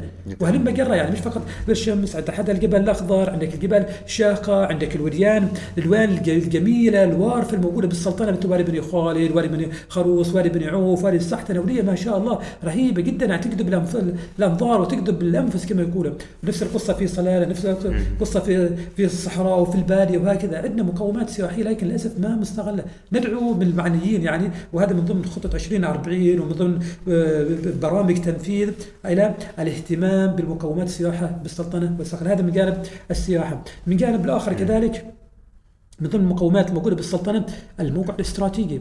وهذا ما شاء الله الكثير والجميع يتغنى بالموقع الاستراتيجي للسلطنه فهي بامتلاكها مضيق هرمز وإطلالتها الرائعة على بحر عمان وعلى بحر العرب وعلى الجزء الشرقي من الجزيرة العربية ومطله ما شاء الله على خطوط ملاحية كثيرة تربط بين آسيا وبين أوروبا وأفريقيا وهكذا. فتتميز بالموقع السياحي ولحق بالموقع الجغرافي الموقع الاستراتيجي. إحنا دائما نتغنى بهذا الموقع ولكن لم يتم استغلاله الاستغلال الامثل حتى الآن. لكن ولكن ولله الحمد يعني الآن يعني الجهود التي تبذلها مثلا وزارة آه، ال- المواصلات والجهود شركة أسياد وهكذا فتقريبا الآن أغلب المواني العمانية سواء كان ميناء صحار ميناء الدكو تم تفعيلها. ميناء روسيس تم تفعيلها وتم ما شاء الله بناء بطريقة عصرية لاستيعاب ب- أنواع مختلفة من السفن ذات غواطس متعددة وذات حمولات متعددة وهكذا فهذه كلها بمشيئة الله يعني ستسهم في تنشيط. الحركة اللوجستية وتنشيط الحركة اللوجستية بالسلطنة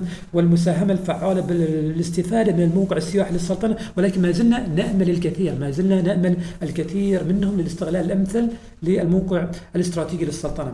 هذا الآن كذلك ال- القطاع الآخر الواعد به السلطنة القطاع السمكي. السلطنة ما شاء الله يعني عندها يعني الشواطئ ممتدة ألف أكثر من 1700 كيلو متر ممتدة على على بحر عمان ممتدة على بحر العرب بأنواع مختلفة من الأسماك ذات الأذواق والأحجام المختلفة والمتعددة. لكن للأسف بعدها ما زالت صناعة صناعتنا السمكية ما زالت صناعة تقليدية.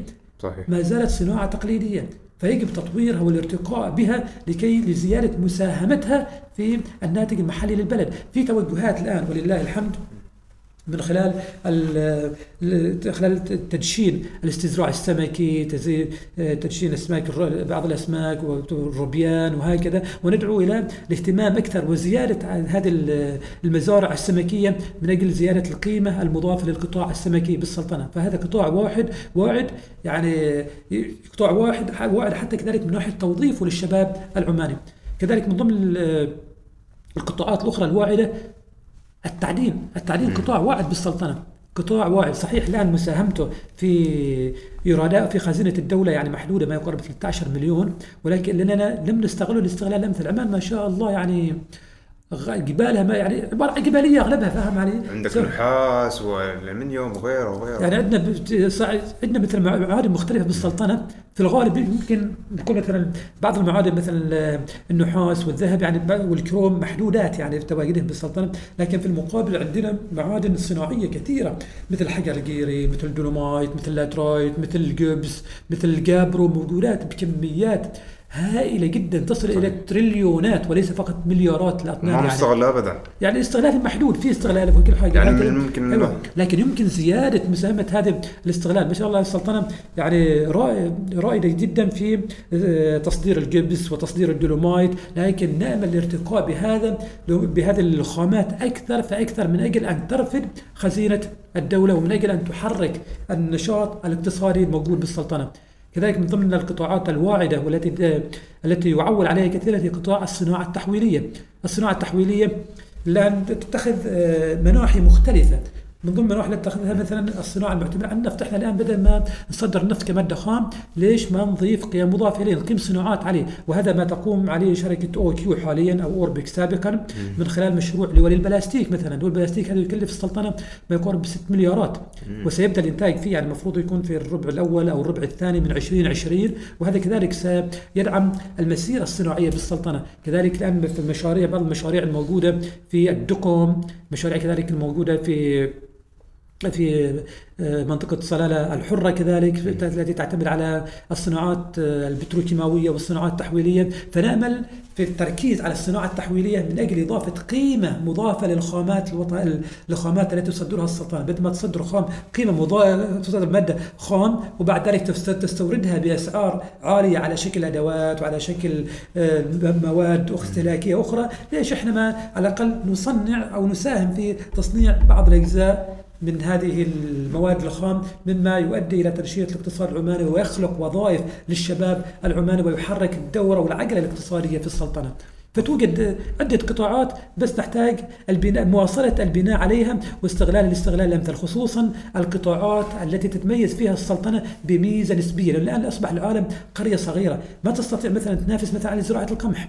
فهذا القمح انت تزرع القمح مثلا على سبيل المثال هذا كمثال تحتاج تياح مياه إحنا المياه عندنا نادرة ودرجة حراره ممكن تكون ما مناسبة مثلا. في البلدان الأخرى مثلا في الولايات المتحدة أو في روسيا مجرد مجرد ينثروا القمح وما شاء الله ربنا يسقيها بالامطار يعني وتجي بعدين في نهاية الموسم فقط يحصدوها لذلك يعني من ناحية التكلفة التكلفة الإنتاجية مالهم رخيصة جدا فما تقدر تقارنها بالتكلفة الإنتاجية بالسلطنة. لذلك يجب أن نركز على ميزات القطاعات التي تتميز بميزه التي تتمتع فيها السلطنة بميزة نسبية وهي القطاعات التي ذكرتها سابقا. قطاع القطاع السمكي القطاع اللوجستي بسبب الموقع الاستراتيجي للسلطنة القطاع السياحي بسبب المقومات السياحية الهائلة والفريدة التي تتمتع بها السلطنة. بالإضافة إلى ذلك بالمنطق قطاع الصناعات التحويلية وهذه تتشارك فيه دول كثيرة لكن كل دولة تستغل الخامات الموجودة عندها. بالإضافة إلى ذلك القطاع التعديني التي تزخر به السلطنة خصوصا المعادن الصناعية. فإذا بنينا عليه إن شاء الله يعني أنا متفائل متفائل ب آه، متفائل بالمستقبل متفائل آه، بتنصيب السلطان هيثم على سدة الحكم يتمتع ب مثل ما أسلفت سابقا بخبرات اقتصادية وسياسية سيضخ أفكار جديدة غير عن سائدة سابقا مما ستؤدي إلى تحريك النشاط الاقتصادي في البلد. ولكن للأسف يعني ابتلينا بجائحة كورونا وجائحة الانخفاض الحاد مما نقصت علينا تفاؤلنا وآمالنا العريضة. لكن إن شاء الله نأمل بالمستقبل إن شاء الله فلا بديل غير التفاؤل إن شاء الله. وعسى إن شاء الله هذه الأزمات أزمة جائحة كورونا وأزمة الانخفاض الحاد لإسعار النفط عسى إن شاء الله تمر سريعا وتمر بردا وسلاما علينا إن شاء الله وننعم بمستقبل زاخر إن شاء الله. لكن أهم حاجة نستفيد الدروس والعبر من هذه الأزمة والجوائح التي مرت علينا. هذا أهم حاجة إن شاء الله. نأمل خير ومتفائلين أكيد أكيد إن شاء الله. إذا بننتقل لنقطة ثانية. هي تقريبا آه، آه، نوعا ما مختلفة وتكونك رجل أعمال. آه، لاحظ خصوصا يعني في في الفترة الماضية اللي بسبب مرض صاحب الجلالة الله يرحمه واللي هو غموض من بيتولى الحكم كان المستثمرين يفروا. هذا كان أحد الأسباب اللي خليهم يفروا أو إنهم يخافوا يستثمروا هنا. آه وهذا كلام نفسي سمعته من أكثر من مستثمر. صحيح. صحيح. آه أيضا عندك اللي هو أن الأوضاع ما كانت مستقرة. آه بالإضافة إلى القوانين. دائما نسمع انه ترى آه، سهلوا الاستثمار القوانين آه، غير يعني ما متعاونة مع المستثمرين فمن وجهة نظرك كرجل أعمال ومن خبرتك هل هل هل في سهولة للاستثمار؟ وإذا لم تكن في سهولة ما السبيل إلى ذلك؟ بالنسبة للاستثمار الآن مثل ما اسلفنا تقريبا حديث الساعة تحدث عن الاستثمار سواء كان الاستثمار المحلي من رجال أعمال عمان وأثرياء عمان مثل ما تطرقنا إلى ذلك في البداية أو حتى الاستثمار الأجنبي والذي صدر مؤخرا على نهاية 2019 قانون الاستثمار الأجنبي. مثل ما أسلفنا سابقا دفة الاقتصاد الوطني في الوقت الحالي ومستقبلا المفروض أن أن يقودها القطاع الخاص من خلال ضخ استثماراته سواء كان من خلال من الشركات الصغيرة والمتوسطة أو حتى من خلال الشركات الكبيرة. ولكن تحدثنا سابقا عن الظروف وعن الأهمية والمتوقع والمتأمل من القطاع الخاص أن يستثمر ويوظف الشباب العماني وهكذا. سنتحدث الآن في هذا المحور على الأقل في بداية هذا المحور عن التحديات التي تواجه الاستثمار. ونبدأ بالاستثمار المحلي. مثل ما نعلم أن تقريبا عندما تجلس مع مستثمرين آه، أول حاجة آه، أو أول التحديات التي تواجههم هي البيروقراطية. البيروقراطية. البيروقراطية التي يعانوا منها لأنهم القطاع الخاص يتطلب أن يحصل على الترا- التراخيص من الجهات الحكومية.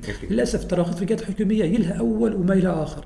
يلها أول وما يلها آخر ومتعددة ومتنوعة ومن وزارات وجهات مختلفة تروح شرق وتروح غرب مما تضطر أنك تقضي يعني يعني تقضي أشهر كثيرة وانت فقط وانت فقط تراكض من أجل الحصول على التصاريح المطلوبة وفي بعض الأحيان يكون خلاص الايجار مثل ايجار المحل أو ايجار المدرسة أو ايجار الورشه يجري أصلا عليك يعني. فاهم علي أنت بعدك ما أصلاً التصريح. ما مخلص الترا- الترا- التراخيص للأسف يعني وللأسف يعني بعض بعض الجهات الحكومية يعني تتفنن القوانين والإجراءات والاشتراطات بدعوى التنظيم بدعوى التنظيم وهذا يمكن شيء.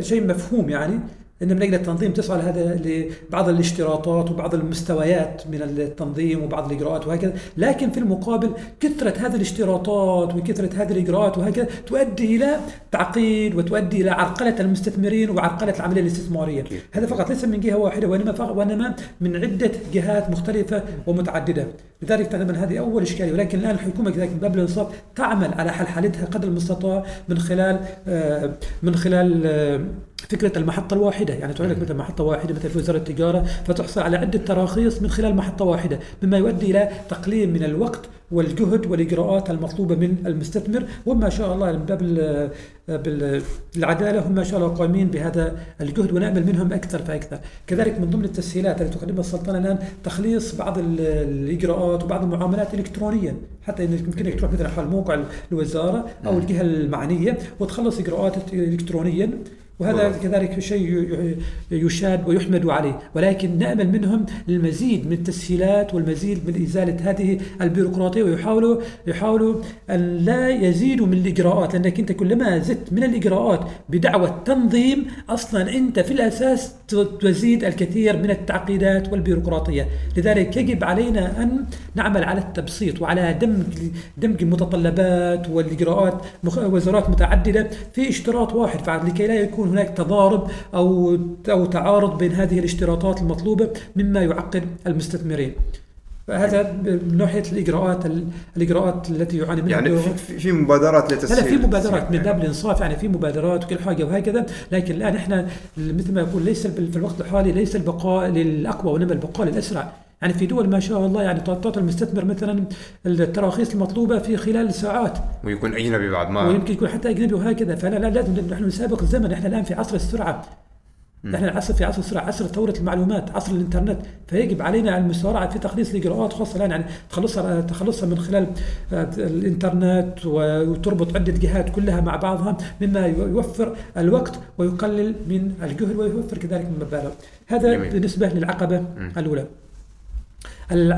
وإن شاء الله بخصوص العقبة الأولى هذه مع خطة 2040 نأمل يعني تقليل من البيروقراطية كثير وحتى مع توجه صاحب الجلالة السلطان هيثم حفظه الله ورعاه الآن في خطابه السامي أشار إلى أشار إلى نقطة مهمة جدا في خطاب السامي بإعادة هيكلة الجهاز الإداري للدولة.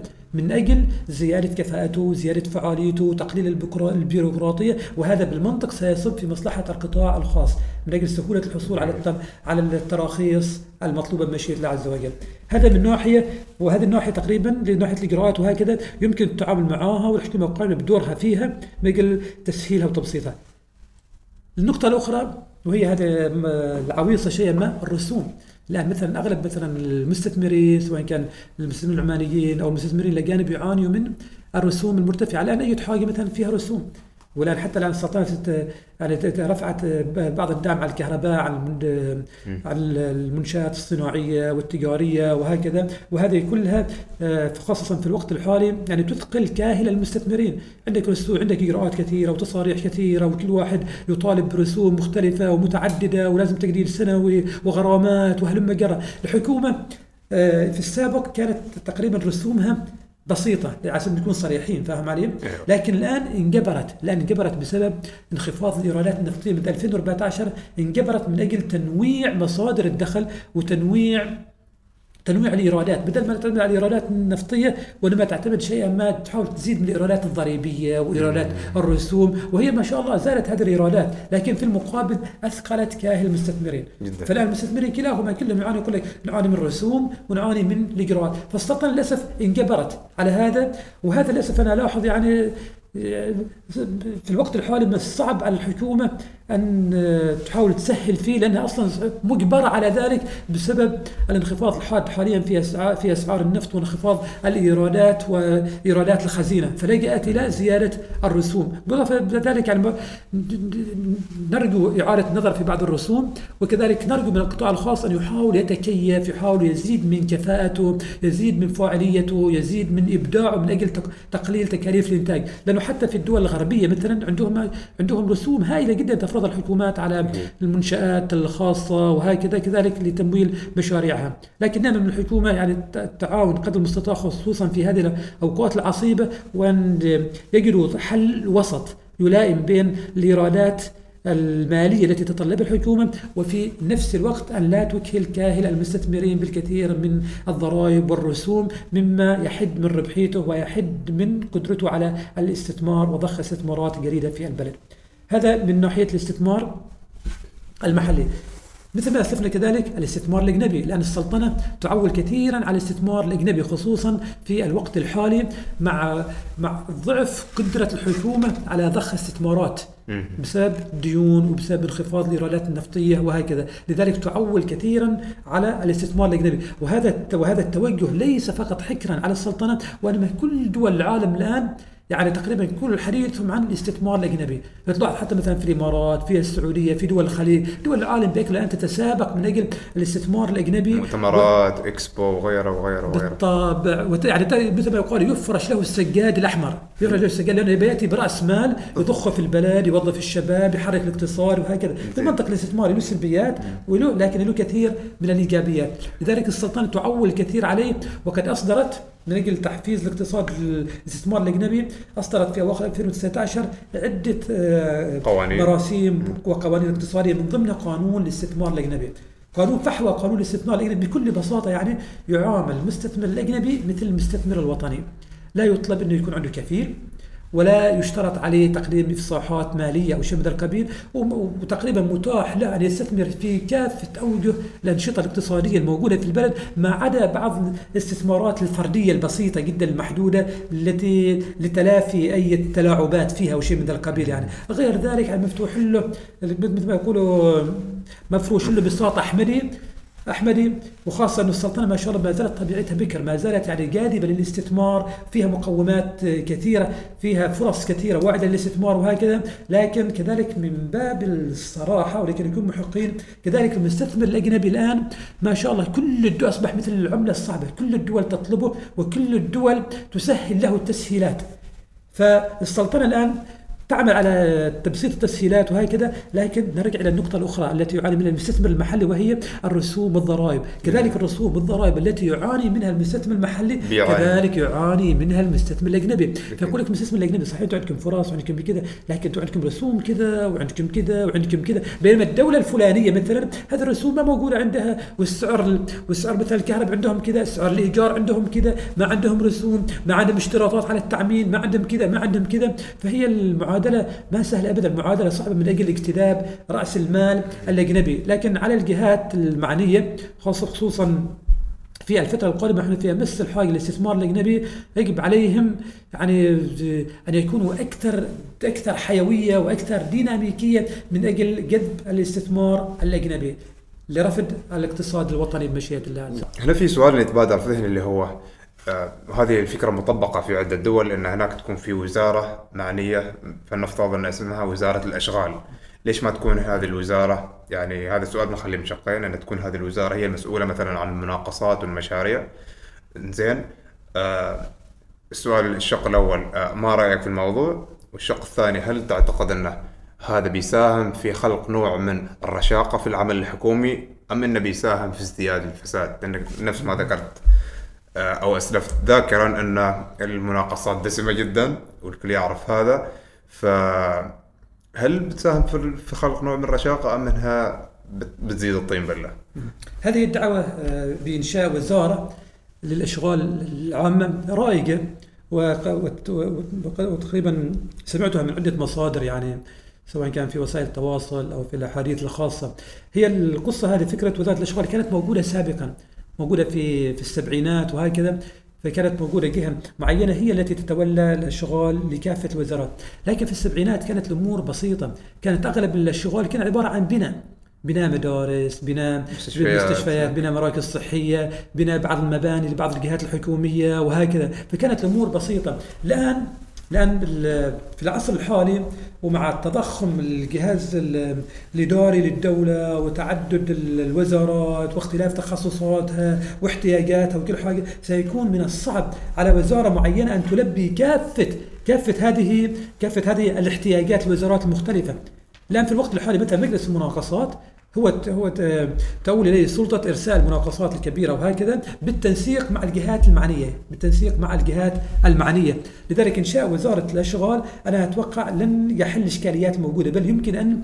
يؤدي إلى زيادة البيروقراطية، يؤدي إلى زيادة البيروقراطية. ونحن نطالب تكون حكومة رشيقة، تكون ماشية يعني تكون سريعة في التفاعل مع التغيرات، مع مع أي إشكاليات في في المشروع أو في الموقع أو مطالبات أو تضررات مواطنين أو شيء من ذا القبيل، يجب أن نتميز يكون بالسرعه والديناميكية والاستجابة والتكيف مع الظروف المحيطة، لكن لو عملنا هذه الأمور كلها لدى سلطة مركزية واحدة هي وزارة الشغل، هذه الوزارة تتفرغ حول ويش وتدعي ويش، وهذه الوزارة يتطلب فيها إنه يكونوا خبراء في مجالات مختلفة في مجالات متعددة وهكذا وهذا بيكون من الصعب عليها، لذلك أنا أتوقع هذه راح يؤدي إلى زيادة البيروقراطية وراح يؤدي حتى يمكن كلما زادت البيروقراطية زاد الفساد بالمناسبة يعني ويؤدي إلى زيادة فاعلية الجهاز الإداري للدولة، لذلك أنا بصراحة لا أشجع هذه. الوضع الحالي برغم من السلبيات ويجب التغلب على السلبيات وهكذا بإضافة المزيد من الأدوات التي التي تؤدي إلى تؤدي إلى الحوكمة الرشيدة والنزاهة والمحاسبة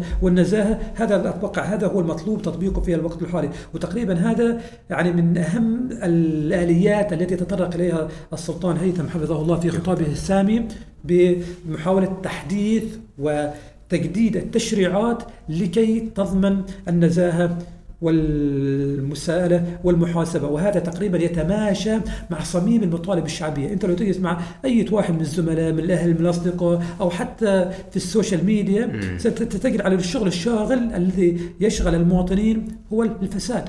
والفساد موجود الفساد موجود في كل زمان ومكان ومن ضمن الفساد كذلك موجود في السلطنة.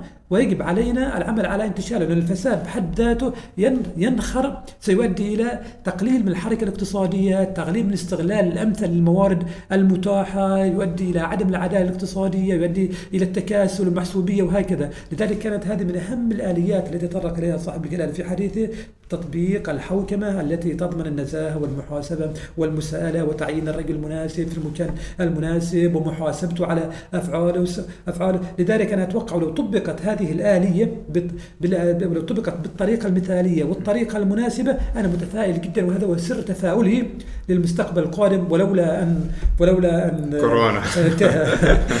ولولا أن كبس تفاؤلي كورونا وانخفاض الحرب في أسعار النفط لكني ما زلت متفائل إن تطبيق محاسبة ونزاهة وهذا اللي يدعو إليه كل أفراد المجتمع العماني تطبيق المحاسبة والنزاهة. هذه أهم حاجة من أجل تطوير وتحفيز الحركة الاقتصادية في البلد.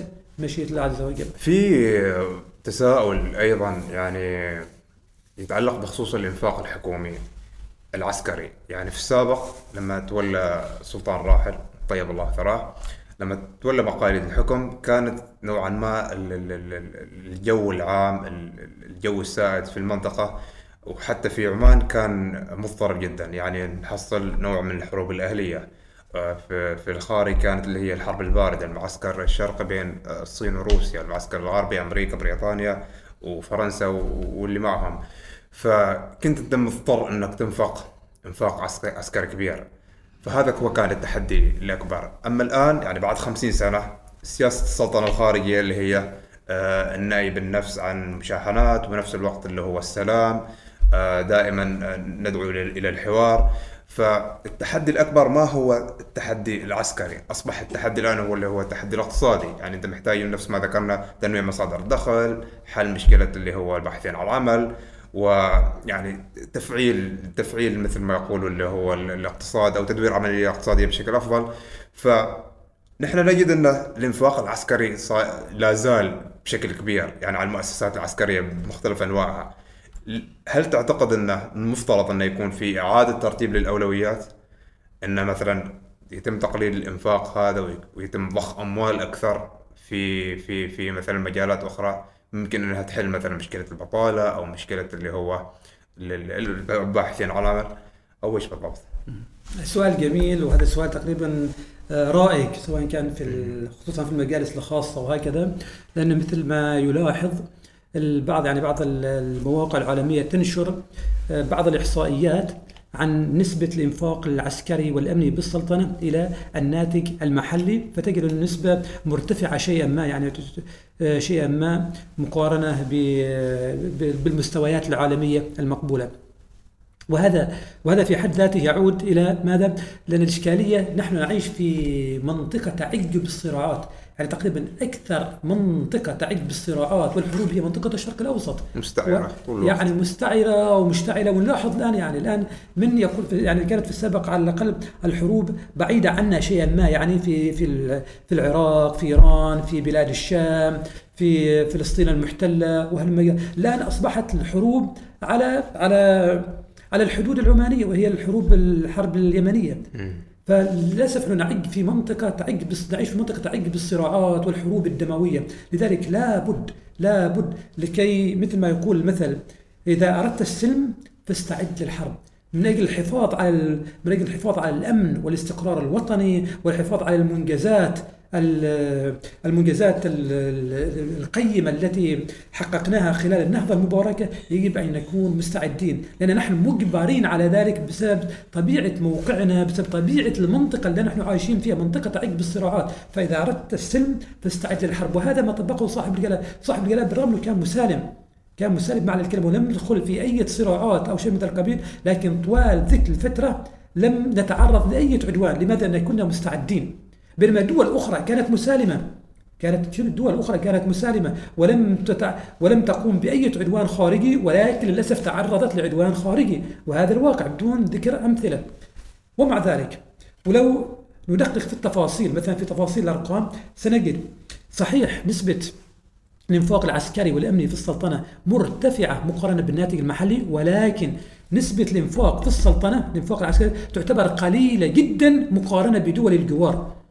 مقارنة بدول الجوار والكل يعرف. الكل يعرف مثلا دول الجوار عندها صفقات ما شاء الله ب... لا نقول بعشرات المليارات بمئات المليارات من الأسلحة في الدول المجاورة. لذلك يجب نحن أن نكون على قد.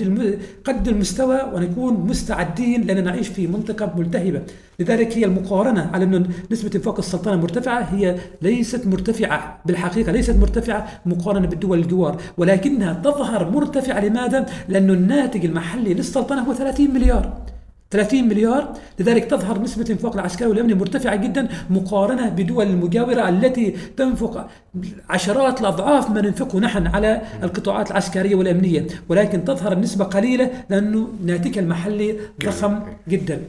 ومع ذلك ومع ذلك بالمنطق يعني خصوصا في الفترة الحالية يجب ترشيد الانفاق العسكري والأمني وهذا ما قامت به السلطنة، فلنلاحظ مثلا في إحصائيات ميزانية 2019 نجد تخفيض في الإنفاق على القطاع العسكري والأمني بنسبة 25% 25 يعني تقريبا بنسبة الربع تكيفا مع الظروف المحيطة. م. هذا من جانب. من جانب آخر مثل نلاحظ السلطنة مثلا وخصوصا والجميع يلاحظ مثلا الآن أغلب الإنشاءات مثلا في في السلطنة إنشاءات متعلقة بالشرطة.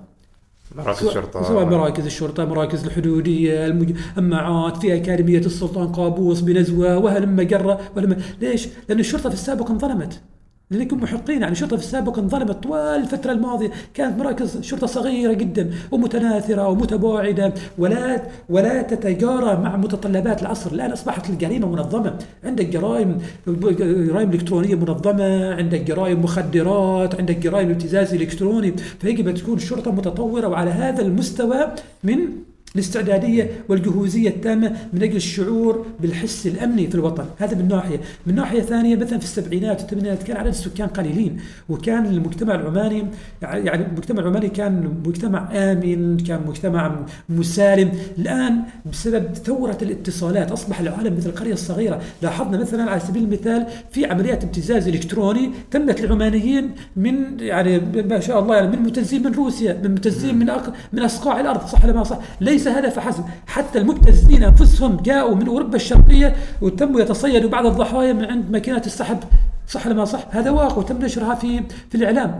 فيجب على الشرطة أن تكون كذلك مستعدة على مستوى التطورات العصرية. فنحن الآن لا فقط لا لا لا نتعامل فقط مع الشعب العماني المسالم وإنما نتعامل مع جنسيات مختلفة من كافة بقاع العالم، أصبح العالم كله كقرية صغيرة، ليس هذا فحسب كذلك، حتى الشعب العماني، الشعب العماني كان شعب قبل عن ثورة اتصالات كان شعب يعني شعب مسالم جدا جدا بمعنى الكلمة، الآن بعض الشباب وبعض الأفراد يعني بسبب الأفلام وبسبب الأفلام الغربية وبسبب العنف وبسبب الانكشاف والتعرض للثقافات الغربية وهكذا تغيرت افكارهم بعض المث... بعض تغيرت أفكار البعض منهم يعني. فأصبحت مثلا ثقافتهم غربية. فأصبحوا حتى بعض الأحيان يعني يقوموا ببعض الجرائم التي لم يكن نشهدها على الإطلاق من قبل يعني. وهذا واقع. لذلك يجب على على القوى الأمنية أن تكون على مستوى القدر من الجهود. النفوذيه والاستعداد.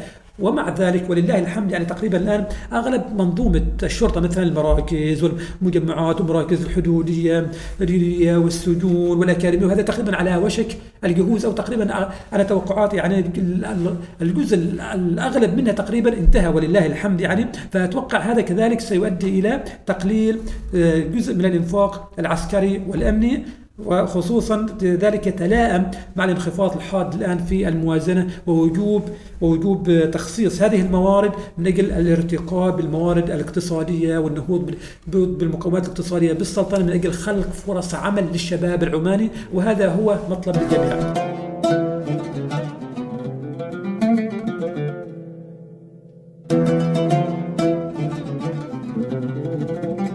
آخر محور معنا اليوم في هذا اللقاء اللي هو عن التعليم العالي بحكم آه، خبرة الدكتور محمد لمدة تزيد عن 20 سنة في القطاع الأكاديمي.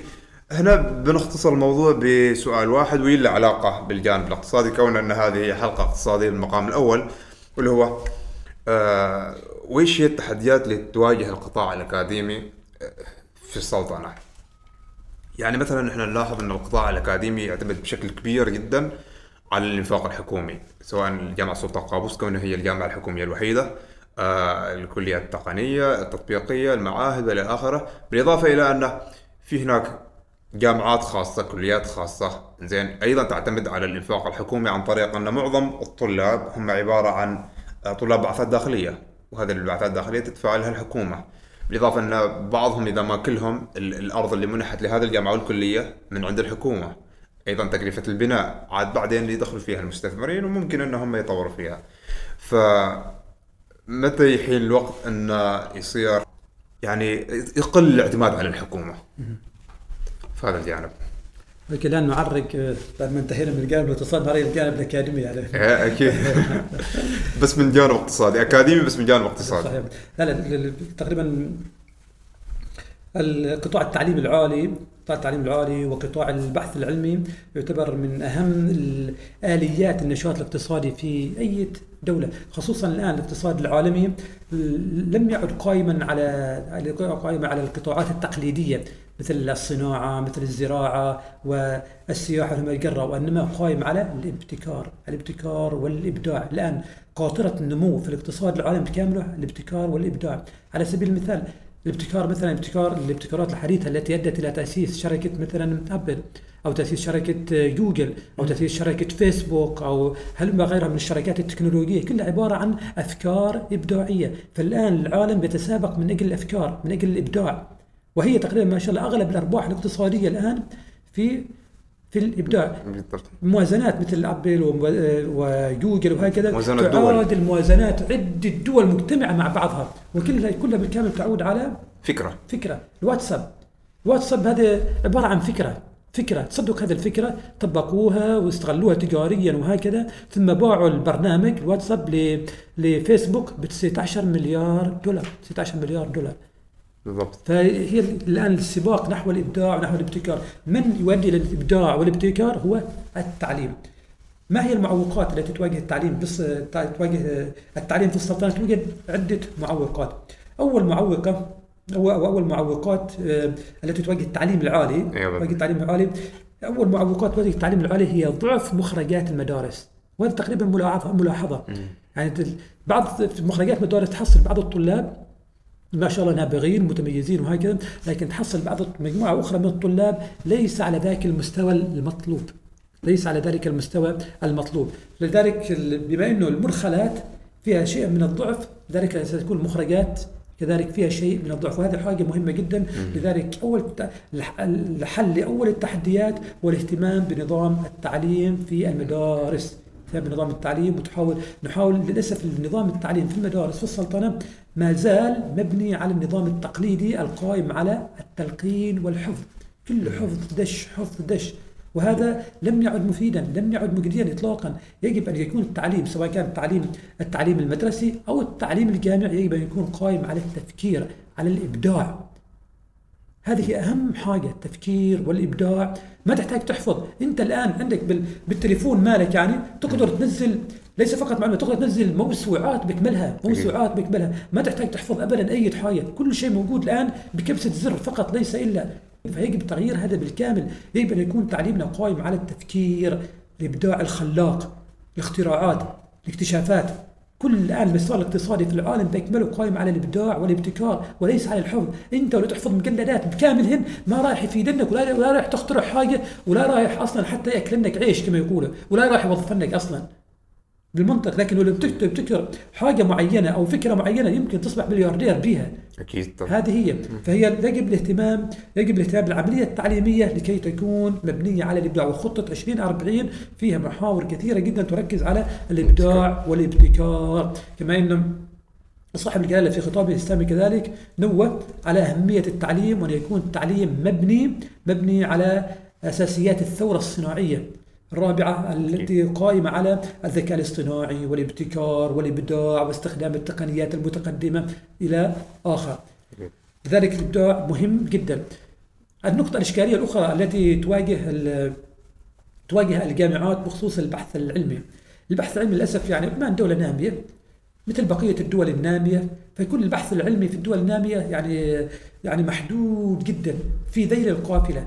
قيمة المبالغ المخصصة للبحث العلمي مثلا سواء كان في السلطنة أو في دول الخليج الأخرى محدودة جدا. لا ترقى إلى لا ترقى إلى الطموح ولا ترقى أصلا إلى المستوى العالمي.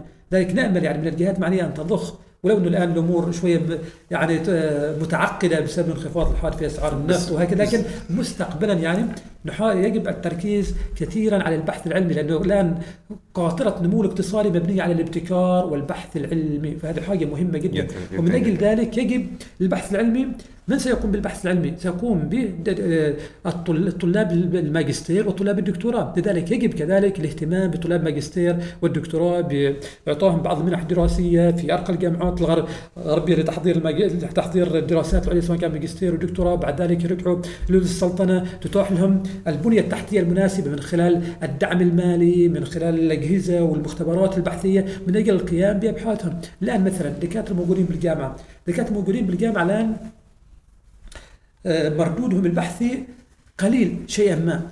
والسبب ليش؟ لأنهم مكبلين بمس... مكبلين بالتدريس، مكبلين بالإشراف الأكاديمي، مكبلين بالمسؤوليات الإدارية واللجان وهكذا، أنت يعني تريدوك مثل سوبرمان، كل كل حاجة عليك، ما ما ب- وش وش بتفضى منك يعني؟ وش بيكون الوقت اللي الوقت المتبقي لديك من أجل الاهتمام بالبحث العلمي؟ لذلك يجب. يجب يجب إقامة م- مراكز بحثية، يجب تفريغ الكوادر الأكاديمية قدر المستطاع مثل بدل ما يدرس مثلا مادتين مثلا يدرس مادة معي... معينة ويفرض عليه القيام بأبحاث علمية ونشر أوراق علمية وهلم جرا من أجل تحفيز البحث العلمي بالسلطنة. نأتي إلى النقطة الاخرى الأخرى التي ذكرتها كذلك من الجانب الاقتصادي الجانب الاقتصادي لماذا الجامعات مثلا أو الشركات الخاصة لا تعتمد بنفسها هذا يقودنا إلى نفس لنفس الإشكالية التي تطرقنا إليها سابقا لماذا القطاع الخاص ما زال يعتمد على الرضاعة من الحكومة لماذا لم ينفطم عن الدعم الحكومي أو المناقصات الحكومية؟ لأنه إحنا اقتصاد اقتصاد ريعي معتمد على الموارد النفطية. كل الموارد النفطية هذه تصب في موازنة الدولة، ثم تقوم الدولة ب من خلال هذه الموارد بإدارة الدفة الاقتصادية بإقامة المشاريع الاقتصادية مشاريع البنية التحتية وهكذا والقطاع الخاص مجرد يعتمد على على الإنفاق الحكومي والمناقصات الحكومية. لذلك القطاع الخاص خاص أجبر على أن لا يعتمد على نفسه بسبب هيمنة القطاع الحكومي وهيمنة الإنفاق الحكومي. نفس القصة بالنسبة للجامعات. الجامعة مثلا الآن في السلطنة مثلا توجد جامعات حكومية. أغلب الطلاب مثلا يذهبوا الجامعات الحكومية أو الجامعات الخاصة تقدم لهم منح. يعني الحكومة هي التي هي التي آه، تقدم هذه المنح. القطاع الخاص لا يستطيع يقوم خصوصا لا تستطيع أن تقوم بجامعة بنفسك يعني وتفرض مثلا رسوم توازي التكلفة التي آه، تأخذ التكلفة تكلفة بناء الجامعة وتكلفة إدارتها وهكذا إلا إذا اعتمدت على المنح الموجودة من الحكومة. فما زال حتى القطاع الجامعي حتى المنح الجامعية منح الطلاب وهكذا ما زالت تعتمد على الحكومة. فما زلنا إحنا في نفس الدوامة.